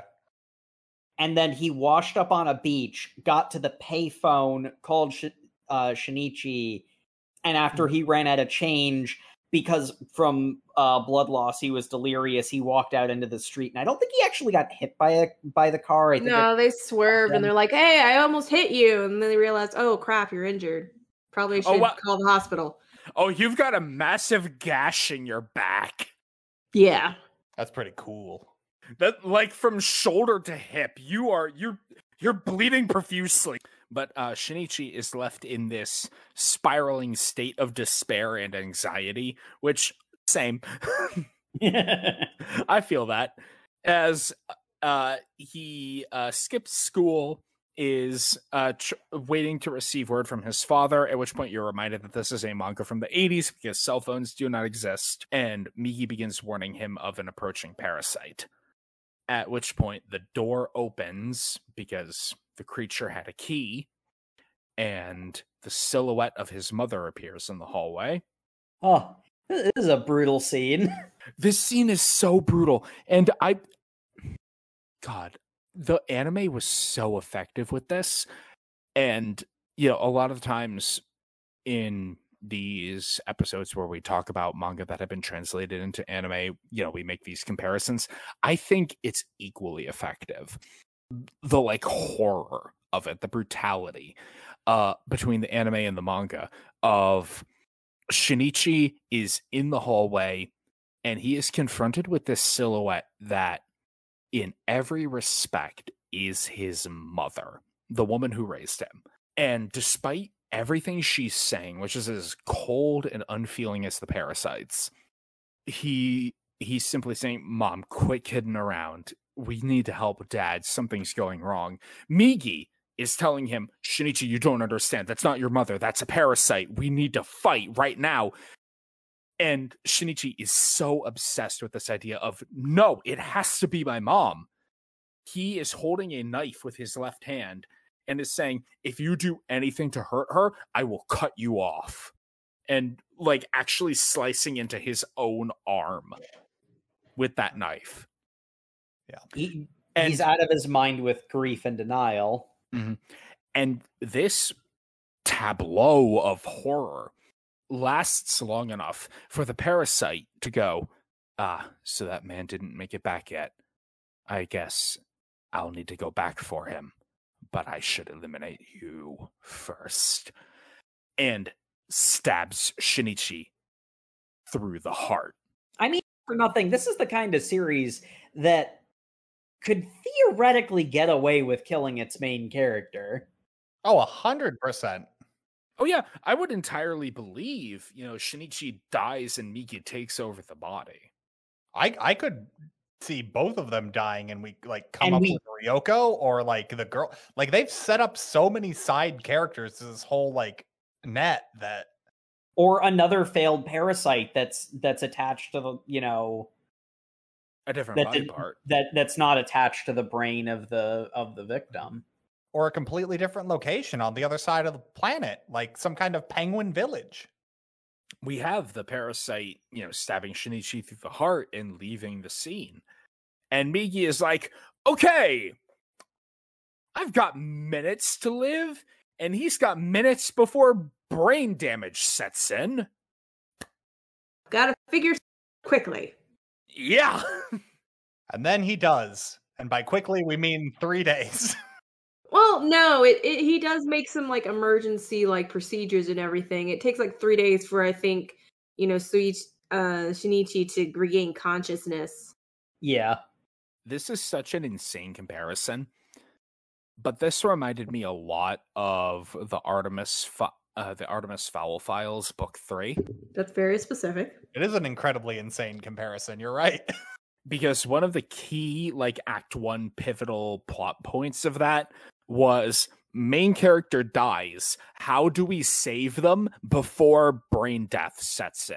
Uh, Migi replaces Shinichi's like actual physical heart and with his weird like Mr. Fantastic stretchy powers is able to use the like pantry baking sugar and water to get enough glucose into the body for Shinichi to live long enough for the body to reconstitute the heart so it can start pumping. So you, what you're saying is this uh, otherworldly monster became the main character's heart? Yeah, Yes, what does that sound a lot like? Don't Yeah. open the door, Shinichi. yeah, yes, the metaphor is slapping you in the face. but yeah, uh, eventually, um, uh, Shinichi is able to pick himself up. And, uh, well, I'm never going to be any more than 300 meters away from my dad until that thing is dead. Mm-hmm. There, there's a chunk of time where he tries to talk to Migi afterwards, and I legit thought they'd killed the parasite, and he Mm. was going to be alone. Same. And then he kind of just pops back in, and they don't really make a big deal of he's awake now. But I think Yeah. there's a there's an element of um like there's that there's a level of tension for the audience because Migi isn't exactly that endearing a character, but he is important. You know, so so you care about him on that level. I mean, yeah, you you would think Migi, real lovable guy. Then you find out what he listens to, and you're like, oh no. Uh, my fellow Sigma males. The sort of thing that I think once you find out that Migi has just been there the whole time and nothing's really changed that mu- like like there's strictly speaking a change, but nothing's really changed like character dynamic wise, is it really goes to show how used to everything uh, uh Shinichi has gotten. It, like before, just going out in public every every now and again, Migi would just do a thing and create problems and create a, a, a small little dose of chaos. You know, Hey, Shinichi, cockhand. uh, whereas now, like Shinichi's on a mission and the little parasite in his hand isn't going to, you know, distract him or set him off track. It's just a normal thing now, Mm-hmm. you know, which owes to I know one of the uh the chapter uh titles and it it wasn't it wasn't at this point, it but it was around this point where one of the chapter titles was symbiosis, which yeah, obviously. Because Migi has made it expressly clear that the only reason he cares for Shinichi's life is because he is intimately tied to Shinichi's life. Shinichi dies, so does he. There's a really good uh, illustration of that when Shinichi's just like, "Hey Migi, thanks, you really saved my life there." And the response is not "You're welcome." It's, I guess that's technically true insofar that my life is your life. So it's just him saying, I saved my own life, but cool. But yeah, uh, Shinichi goes on this voyage to go uh, to the remote beachside town his parents were at so he can be at the hospital for his dad. Uh, he meets with this random high school girl on the way, and this is the third of the three interchangeable love interests. I love this scene on the bus because this is so 80s. this is the most 80s thing ever This- because This junior high school girl is cutting class to go shopping, except her teachers are on the bus and they're allowed to be. And they walk up to her and they're like, wait a second, I know this girl. You're supposed to be in school. What are you doing being a little hussy going out shopping? She's like, what? No, I'm going to check your backpack. No, stop being. And then he just slaps her a couple of times and goes like, that's what you get. And Shinichi's response to this is not anger. She was just assaulted. It's, hey, don't touch my bag. Mhm. And he's just like, whoa, that look in his eyes. He was really going to kill me over touching his back. that Shinichi is now able to summon the killing intent on command. it's almost like Shinichi's heart has been replaced by an alien monster. yeah and um as we get to this uh this third sort of like female presence in shinichi's life the thing that i can't help but notice is she's demonstrably different from the other two because whilst there is a level of romantic tension between them there's a there's a distinct sense of uh being at arm's length. She doesn't really know anything about shinichi and truth be told while there's a level of curiosity she's not she doesn't actively seek out getting to know him better. He's almost more of a curiosity there's a distinct there's a distinct dynamic of like farmer's daughter and wandering swordsman. Did um did anyone get the vibe with this whole arc that it felt kind of like retcon's the bad word, but it's like the fact that it changes scenery. Shinichi says bye to his like love interest with I'll be back maybe. Um and the whole thing with hey, by the way, your powers work differently now and now you have a weakness. It felt like it's just starting over kind of. i don't know if I'd say retcon. I definitely felt like okay, how many of you have read The Wheel of Time? nope. I only read good books. I'll leave you to be uh, slaughtered by the uh, fantasy book masses, Matt. But there's this section. Oh no, those nerds are gonna come out of their basement. there's this section in the Wheel of Time where the main party gets broken up, and uh, like they're off doing their own individual adventures, and like the main character and other guy Lancer, uh, they are basically making their living going town to town being bards you know playing in taverns for their for their bed uh fare. And there's this whole thing of like them attracting farm girls or the main character attracting farm girls because main character gets the girl and i kind of felt the same thing in this because um I don't remember this girl's name either. I think it was like Mikuro. Mika. That was her nickname, Mika. Uh, Mika is very intrigued by Shinichi. It's it's very ambiguous whether or not she's romantically attracted to him, but she's enticed by him in some way because he's a mysterious loner bad boy. And so it had that sort of like fantasy uh, that like uh high fantasy adventure vibe of wandering hero encounters the naive farm girl They do set it up really funnily with um them having this meet cute and she's just like that guy was really interesting. In fact, hmm, do I have a thing for him? Don't know. And then he goes to his dad in the hospital and there's a whole thing about how the dad has been convinced by people that um his wife didn't die because in the most sane thing possible, the owner of the hotel they were staying at saw her come back from the walk alone, spend the night, then leave in the morning with none of the luggage. and the police rightfully go, "Hey, you have a life insurance policy. Um, we're pretty sure what happened here." Mm-hmm. And and that's the insidious thing because the dad is like, "No, you don't understand. My wife is murdered by a monster." Sir, we have corroborating evidence of your wife's presence after the so-called murder, and we have a reasonable motive, and you're still alive. And this just kind of sounds like a psychotic break. Like you got a lot of head injuries during this. Are you sh- are you sure this wasn't a delusion? Your your wife tries to kill you on your second honeymoon. I understand you don't want to deal with reality anymore. And like fair. but um regardless, he's he's bought into that narrative because the alternative is Being institutionalized. and his son comes visits him and the entire time he's just like hey so mom's not dead and he's just like your mom's not dead do you believe that dad no but i'm going to say i do Okay, I'm not leaving a 300 meter radius around you.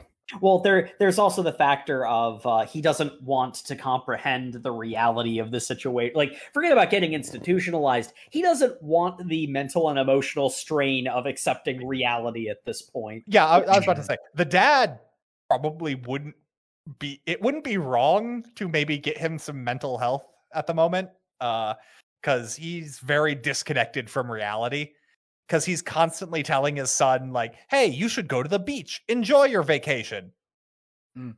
why Bec- why would i do that Because what are you going to do? Except that your wife got her head removed by an alien monster and then subsumed by that thing so her corpse is walking around? Okay, there's the fun bit where he his dad says hey don't sleep in the hospital that's insane go find a hotel it's the off season i'm sure you'll be able to find a place no problem shinichi literally asks every single hotel in town Well, specifically, he asks every uh, hotel within a 300 meter radius, but Which is it's still a lot. It's still, it's still a Because lot. that's, Migi's, 'cause that's Migi's radar. Yeah. It's still a lot, and it's still comical and melodramatic that all of them happen to have no vacancies. And even have- more comical in that there is one vacancy at this small like family run inn and the mom is just like oh well he looks like a runaway. Better help him out. And then her daughter comes in it's like hey you're the hot guy from the bus. And she's like oh no i've made a terrible mistake. Did I mention that my parents have a place near the hospital? wait hold hold on. No no no no no. I'm not renting a room to a high school boy for my junior high daughter Possibly go wrong. I'm just saying, you guys are dirty. oh. I also like the running joke where uh, the the uh, the grandpa is is convinced that Shinichi Yes. is Yakuza. He's a Yes. Yakuza. Doing some errands for your boss, huh? oh but I yeah don't know what you're talking about, old man. No, But I yeah. legitimately don't know what you're talking about. But yeah, Shinichi's running sentry duty, and then one day it well, not one day, literally the next day, he gets a ping that there is a what you call it? Parasite. Parasite. Well, they're not all parasites, is the problem. It's it's literally just him. And as we find out, this guy, because Shinichi runs off to go investigate, where uh, New Girl also wants to go run to the beach with him. Because she's just like, hey, yeah, I'm gonna hang out with this guy because completely platonic. They're definitely not anything there. Uh, oh boy, uh, I, I bought a gift for my senpai who promptly rejected it. It's a good thing I have this completely platonic friendship with you. I just want, yeah, I'm just also letting you know I am into older men. So it's just like, nope. He literally runs away from that. At, at Mach speed. Again, farm girl and fantasy hero. But with his new extreme superpowers, I, I really love this because Shinichi takes off like he's Usain Bolt, and she's going after him like, "No, wait, you're gonna run into the seawall." Oh, there's a seawall here. Miki, how close are they? They are within like 100 meters. Okay. See, you, you need to go to the left to get around the wall, and oh, you just jumped over the wall. You just standing high jumped over this like four or five meter tall wall. Standing high jump. The other parasite is within 50 meters. Oh, wait, that doesn't look like my mom. That actually just looks like a kind of overweight guy.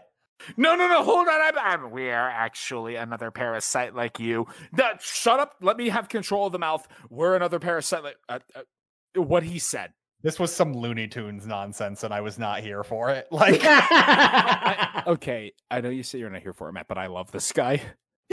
I, I was the tone just suddenly becomes. We met a new friend, and isn't he wacky? Yes. I love, I love Udasan. Uh, I, I guess it was mainly the whole thing where they made such a big deal about how Migi now has like four hours. He's constantly asleep, and he's actually slightly weaker now because he's only 70% of his body mass. He he's so asleep that he cannot Wake he, up. He, he he can't wake up. Even his radar does not work. so they they do this long list of like weaknesses for him and then immediately there's just another parasite who doesn't have those weaknesses who's now on their side and i'm like Mhm.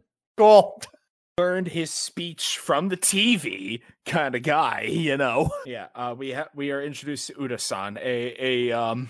How many of y'all watch have uh listened to the Magnus archives? Nope.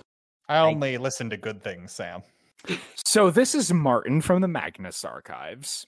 Kind of got the same situation that Shinichi did. Uh, he did try to go out like, a but he was like, you know what, going out like a is is kind of hard. So I'm just gonna sit on this cliff and contemplate life. What the? What? That's a snake. Oh, no, ah! I'm being attacked. It's in my like throat. Yep. And the and the parasite took over like his jaw and like most of his packs. migi's there listening to the story going like mm, women are like that And just like, I don't, I don't think that's what he was going on about at all. Anyway, it's it's nice to have another guy kind of like me. So, will you help me hunt down the thing that killed and subsumed my mom? Sure. he's surprisingly on board with those. Ah, I shouldn't say surprisingly. They they make a point of this character. The, uh, Uda uh, Uda-san is very much a extremely empathetic person. Like like he, To he's Trement, he doesn't even know why he's crying most of the time. He's an extremely empathetic person, and it's pointed out that Uda and Shinichi are like the only two guys in the entire world that they're aware of who can understand each other. They resolve to work together, and then a couple more days pass, and then uh, and then uh, Shinichi randomly receives a call on the telephone from Uda, like, "I sense another parasite coming close. I, I gotta run." And then Migi's like, "I'm going to sleep now." Why are you going to sleep now? Here have a uh, genuine katana from the mall. I'm going to turn your hand into a sword now. Good night. Uh, and then it, it turns into a shonen manga. i love shinichi's reaction to after migi goes to sleep he's just like i'm not 100% sure my hand being a sword is all that useful this is the point where I'll note there is like a, a, a bit of a natural separation here from what came before. And I think the reason the what I took away from it is the entire manga up to this point, up to you know before uh, Shinichi's mom died, he's constantly fretting over the idea of if he's not himself anymore. After what happened to his mother and like he accepts what happened to his mother, Shinichi actually has changed. And the sort of sequestered feel of this section of the story to me is emblematic of there is a change here because despite the fact that Shinichi is like, I am completely underqualified for this, I'm gonna die. Well, nothing to do but try and he has a sick sword fight with the with, the parasite. Uh, Migi is telling him, "Don't fight now. You can use Udasan as a distraction. He'll die, but you won't like like you fighting right now doesn't make sense." And Shinichi isn't saying it to convince himself that he's human. He just reflexively is like, "No." Udasan's relying on me. I gotta go do this now. You gotta work with me. I can't have sword. you know, like that's that's a different uh Shinichi than the one that we've encounter like that we've had up to this point. New Shinichi, new environment sort of builds this separation for his character. Yeah. And the fight's also pretty cool.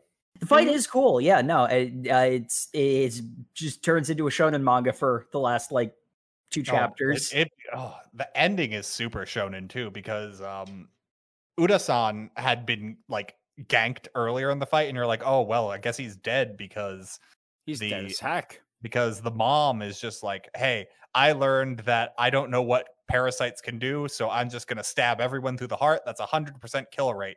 Meanwhile, Shinichi's going like, hey, uh, I actually learned early on stabbing someone through the heart doesn't instantly kill him, but uh, it's fine. Also, I lived. Actually, stabbing someone through the heart, surprisingly, not that effective. What What do you mean? You're still alive? Oh, hold on. How can you can fight me uh, so effectively? You're just a human. And it's like, actually, I'm not. I got my parasite hand and maybe also like parasite blood. Uh, well, now I must use my secret technique to defeat you. I, I've been decapitated. I hate it when that happens, Wait, don't you? I didn't do that. And Uda's just like, I was alive the entire time because my parasite's in my neck. That also extends down to my heart. And it moved my heart to dodge the thing. And I'm like, see, Demon Slayer, this is how you should have done it. you beat me to the joke. Damnation! You're right, though. But uh Uda, Uda comes in like the hero he is going like, I couldn't let a son kill his mother. Cool, buddy.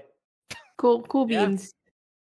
And I'm just like, it's really cool, but it's also real like cotton candy, you know?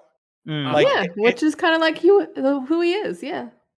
I know, but like in this manga, it it feels all the sweeter. like we've been eating grilled vegetables this entire time, and then it's just like, here's some cotton candy for this fight.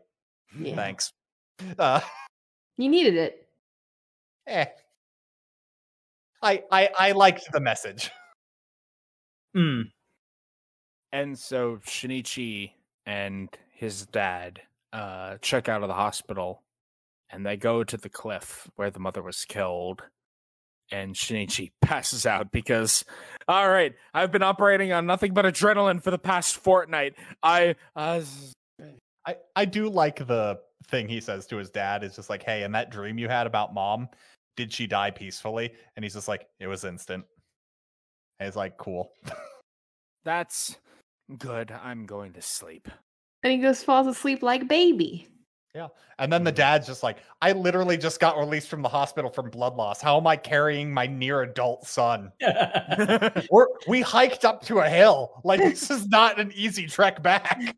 Boy, it's a good thing that the scene just faded to black, so we don't have to address that question. The Nope. End.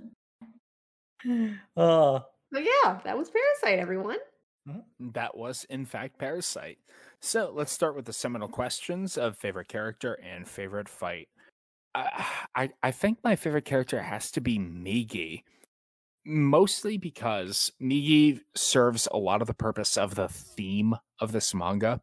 Of like I've said it several times by now, but uh, the group is defined by the other. So Migi, as the alien monster, def- helps define what humanity is. But at the same time, Migi is so wibbly wobbly that the line he draws in the sand is just as wibbly wobbly. And it makes this very interesting uh exploration of character in a individual and broad sense. So yeah, Migi's my favorite character for that reason. And um the fight with Mr. A just because I I really like the shonen nonsense of yes, I will fight him, and that means he will not pay attention to you, so you can stab him instead. That that's kind of a mixture of shonen nonsense and horror bullshit, and I'm a promoted fan of both of those, so yeah. Uh Jacob, how about you?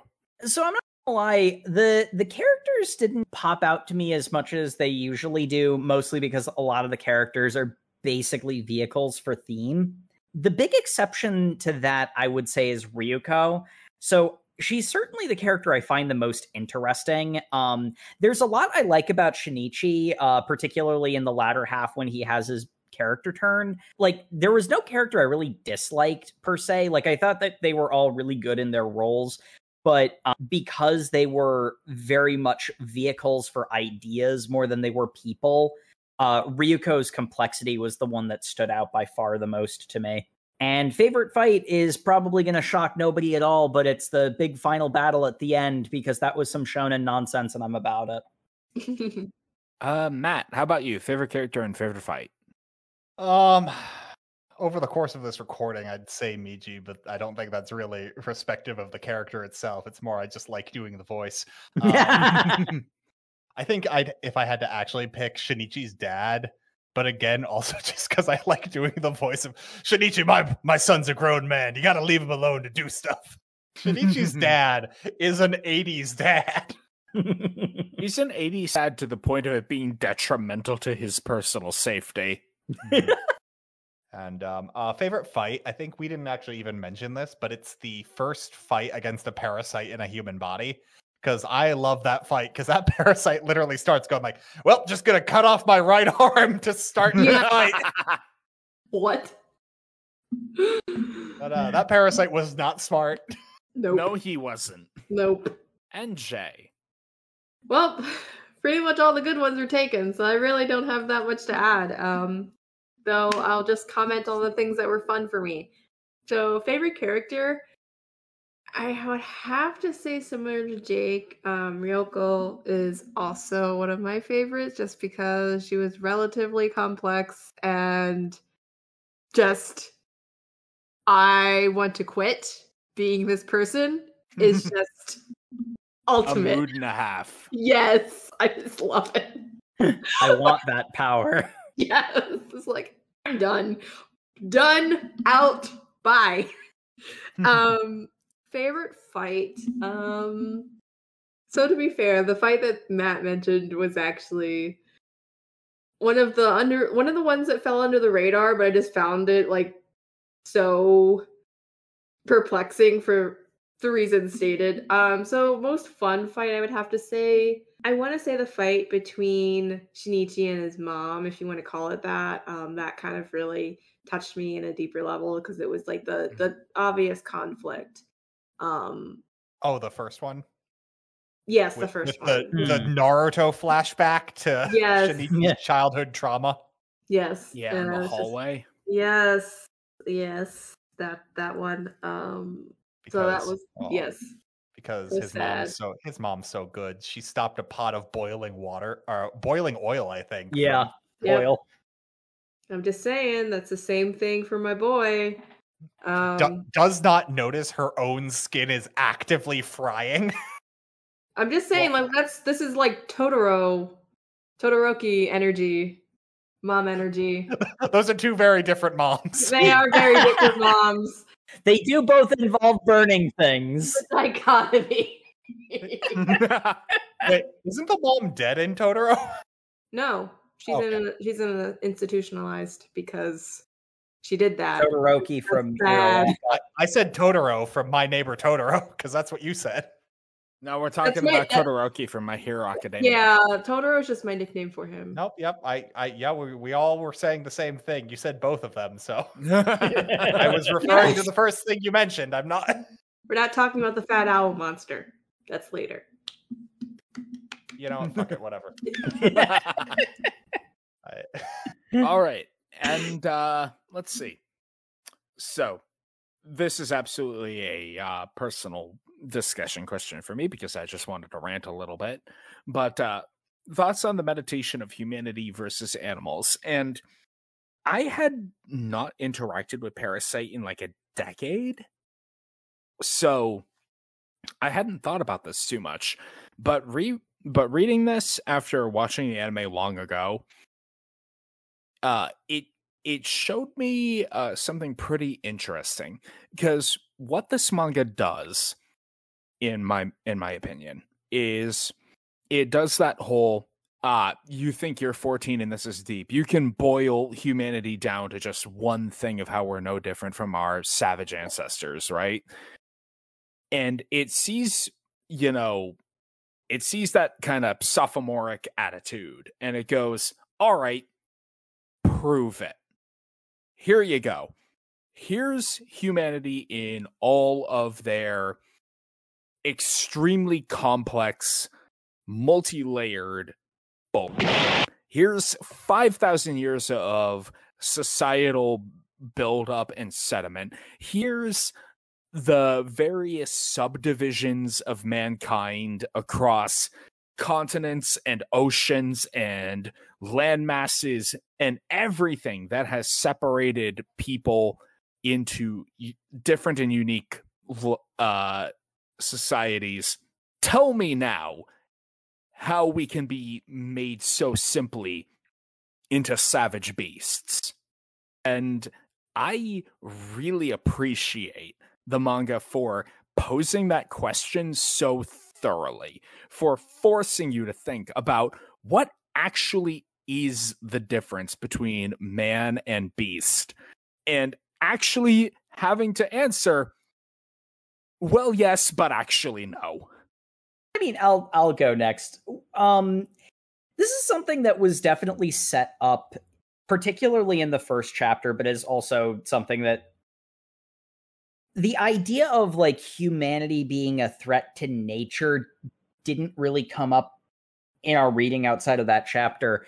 But and just from the way it framed it as like this is a character who is having these opinions and this is not the story itself narrating the truth this idea that humanity is a is a disease it goes back to that thing that everyone forgets when they try to adapt miyazaki stuff humans are part of nature too. We evolved on this planet as a part of its system. The fact that we've had such an outsized effect on it is weird and we definitely need to be more responsible as a species. We need to use this big brain of ours that has allowed us to uh, radically reshape the planet at a fundamental level to do that in a way that won't cause a catastrophic ecosystem collapse globally. But at the same time, we're still animals too. We have power and we have rationale, and that is an element that separates uh, you know it's like there's also like the matter of empathy but like one of the fun things that um Parasyte does is is it sort of like yeah but empathy is inclusive fitness that's an animal instinct too you know and it sort of plays with that. It's like what is i'm trying to survive and that's why i'm helping you versus i'm helping you because i feel an obligation to you personally. I don't gain anything for it. You know it's not it's not um it's not it's not the selfish gene in, uh that creates the um empathy. It's empathy. It's it's it's the human mind that creates the empathy Because um like there's the moment where Shinichi is reacting in disgust to the news of the mincemeat murders. And Migi's like, Why are you disgusted? And he's like, Because human life is precious. Is it? Is human life precious or is your life precious? And then later on, Shinichi is confronted with violence against another human, a human he's familiar with, a classmate, and he feels the need to step in, partially to prove his humanity, but also partially because of empathy. And that that again toes that blurry line of are you empathetic to people that you are familiar with? How far does your familiarity stretch? How far do you stretch the in group? What do you consider to be members of your own uh, society or tribe or pact or whatever? And the one that i can't help but think of is the uh the penultimate act of empathy in our reading of shinichi going to help Udasan because strictly speaking the tactical move would be to sacrifice him for the sake of because it's like strategically speaking even from the perspective of what Uda might want you know like obviously he doesn't want to die and you know but like it makes sense not to fight from a place of weakness. You can come back and win the day later if mm-hmm. you come if you stay away now and come back stronger. And like Uda is working to kill this parasite. So strictly speaking, he would be at least semi unwillingly sacrificing himself, but it would be for the cause that he set out to do. But Shinichi doesn't care, and it really doesn't come off like he's protecting an ally. It seems like he's protecting a person who who he cares about, you know, who he's who he's come to care about in in such a short time. Um, you know, and again, you know, like that idea of the idea that was sort of like seems to be the inciting incident and that I I I do hope that Parasyte will get into more as the story goes on this idea that people aren't a virus on the planet or at the very least, you know, like viruses are a natural thing. You know, like however whatever metaphor you try to belabor at the end of the day people are still a natural being on this planet. We're not an invasive species. Mm-hmm. Then why didn't God tell them something in their head when they were born, Jacob? The points don't connect. Maybe it's because the god the parasites follow is an artificial being born of the world like humans. then how come the lion heard it? It could be an alien. I, I think it's an alien sent in a, a bioweapon is it probably most likely. it's probably an alien. So I've read this really interesting book about this uh, at one point. I have a theory: the lion may indeed be God, Okay, Matt. and when his head was dissolved, he was Yep. actually transported to an alternate dimension, mm-hmm. mirroring England. From there, an evil witch cursed the land into an eternal winter. So Jae, your thoughts on the matter? Um, I think I've I've pretty much touched on my thoughts. I just think, in a sense, it kind of touches on the tried and true. Oh no, humanity or or or the poisoner, the invader, or not the invader, but they are a sickness on the planet, and now there's this external force forces trying to balance the forces a bit more, and kind of like Jacob is saying, you know, humanity is a part of nature, and therefore should that should come into account. Um, so I don't think it's really really adding anything new to the conversation perhaps that you know other works don't also touch on um, i personally find the conversation a little bit nihilistic um, and if i dare say i find it a little arrogant to just assume that you're so self-important that you know oh no um i found i, I think i found um this reading very humbling um, which is kind of the worldview that I kind of have had with humanity and nature. Um, humanity is derived from nature, and it is kind of striking a balance between using your rationality and you know intelligence to you know manipulate the environment manipulate nature but not being so arrogant to kind of assume that nature is yours to your domain and yours to control. So i just kind of liked how there were little um i don't want to say knocks but it just really caused you to question like what makes humans different from between the animals other animals because there are a lot of a lot of people who will like to draw on the differences between humanity and animals, but also do not want to acknowledge the commonality and the fact that we are members of the animal kingdom. You are a plant or an animal. I am not a plant. Well, you could also you could also be a fungus. Yes, or a fungus. Yes. Thank you. We are all fun guys. Except for Matt. No, Matt's fun. Ah, this this podcast would not be nearly as fun without Matt.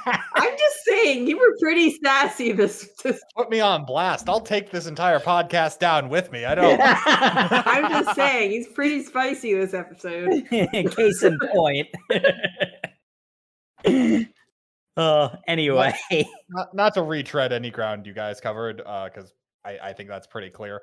Uh, the one thing I really like is the kind of juxtaposition Shinichi's going through of, am I still human? Mhm. Because uh, we kind of skimmed over it. Ryoko said, You're not fully human anymore. Something more has contaminated you. You And that's what mixed spi- in. Yeah, and that's what's spiraling him out of control into, oh, why don't I feel emotions the same way anymore? Why don't I?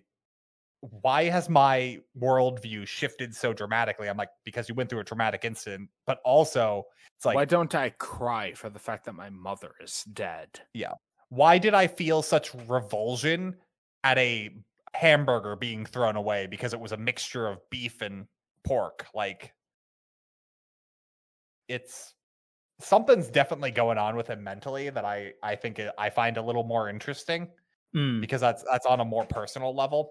Um, especially when he starts doing human things out of not wanting to be an animal, as Mhm. opposed to Just being a person. Yeah.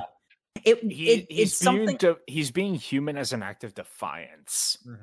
Uh, it's something that I meant to comment on. Uh, so thank you, Matt, for bringing up the uh, the bits where he's um, lamenting the fact that uh, he's uh, not able to cry for the tragedy he's experienced. Like he still feels the pain of loss, but he can't bring himself to cry, and he keeps lamenting. It's like, am I not human? Is that why I can't cry? And personal anecdote, you know, I have any like it obviously it wasn't the same experience won't get into detail but you know like when i dealt with loss there were some places where it's like i should be crying right now but i'm not and people different people deal with extreme emotions in different ways and you know shinichi having to accept that you know this is just the way that he processes grief you know a lot of potential for you know character stuff moving forward Well, yeah, I guess that brings us to the end. So we have the final question we normally do for this. Uh, Sam, would you continue reading Parasyte? Oh, absolutely. This has reminded me that uh my habit of not keeping up with things once I become current is stupid and I should definitely stop that. So I'm going to go consume the rest of this now. Uh, Jacob, same question. Um, so might come as a bit of a surprise, but maybe not. Um, there is one thing that I didn't really have a good place to mention it, but there were a couple of places that made me feel like skin crawly uncomfortable, but largely I didn't really find this that scary. I think it's the reason why the tone shift at the back half of this didn't really bother me because I wasn't I didn't really get into it the way uh I feel like I I was supposed to. Um you know, not for a lack of quality like I mentioned that the art is great and it definitely has a like air of dread to it. I just it didn't vibe with me for whatever reason. Um and then it descended into shonen uh shonen nonsense and I was about it again. So you know, it's one of those ones where it's like suddenly it, it it takes a sort of like a left turn into something that's like in my wheelhouse where it wasn't really connecting with me before. Um I'm curious as to where it will go, but to me this feels more like something that you know, like let's do another podcast episode and force me to read it, but I probably wouldn't read it on my own. Jae, uh, would you continue reading Parasyte? Probably not. And I say this only because it's typically a genre that I would not go out of my way to read and choose on my own. Um, but I also have to attribute it to the fact that I was able to consume it in a relatively easy to digest format. So that it satisfied that itch. So probably not. Okay. And uh, Matt here. Uh, yeah, I'd probably keep reading this. It was real easy. It went down nice and clean. Um, it felt interesting in the ways that I like. Uh, it poses some questions that I'm not sure I have faith in it to fulfill in a like satisfying way. But as the like plot by or as the point by point plot goes, it was enjoyable. It was a fun read. I found nothing objectionable. So, you know, yeah, I'd keep reading. All right. Sounds good. And uh, thus brings us to the end of our reading. So thank you, everybody, once again for tuning into the Over Manga Cast. As always, you can find us on all of your social medias where we are at Over Manga Cast on Facebook, Twitter, Instagram, whatever. Uh, you can also find us on YouTube where you can like, comment, and subscribe. Uh, the episodes there are on a two week delay, but it's a good place to catch up on our backlog. And uh, for all of our up to current episodes, uh, we have overmangacast.com. You can even comment there with uh, suggestions of other things we could read or just however you're feeling about the about the show. And as always, we appreciate uh, recommendations and reviews in any and all forums. You can go ahead and leave us a review on Podchaser, iTunes, any place you can find it. We love having them. You can also comment on overmangacast.com.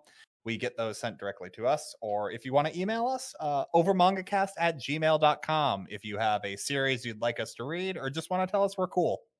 And make sure to tune in next week where we are. Uh, guys, are we supposed to be in the self indulgence section of this next 100 episodes already? Or uh, uh, solo leveling chapters 1 through 24? Wait, uh, is this isekai nonsense? I, I think so. Huzzah! I hate you all. Yeah. At least this will describe my World of Warcraft experience. We'll see you all next Thursday, and good night, everybody. Good night. Good night, everybody. You see, Shinichi, I have done some research on the internet last night, and you lack the key qualities of a high value male. Final fact, Fantasy 14 quote. According to this interview, it says you would be described as a beta cuck. Look, I, I- I'm pretty sure we're done here, guys. My left leg is really hungry. I gotta go.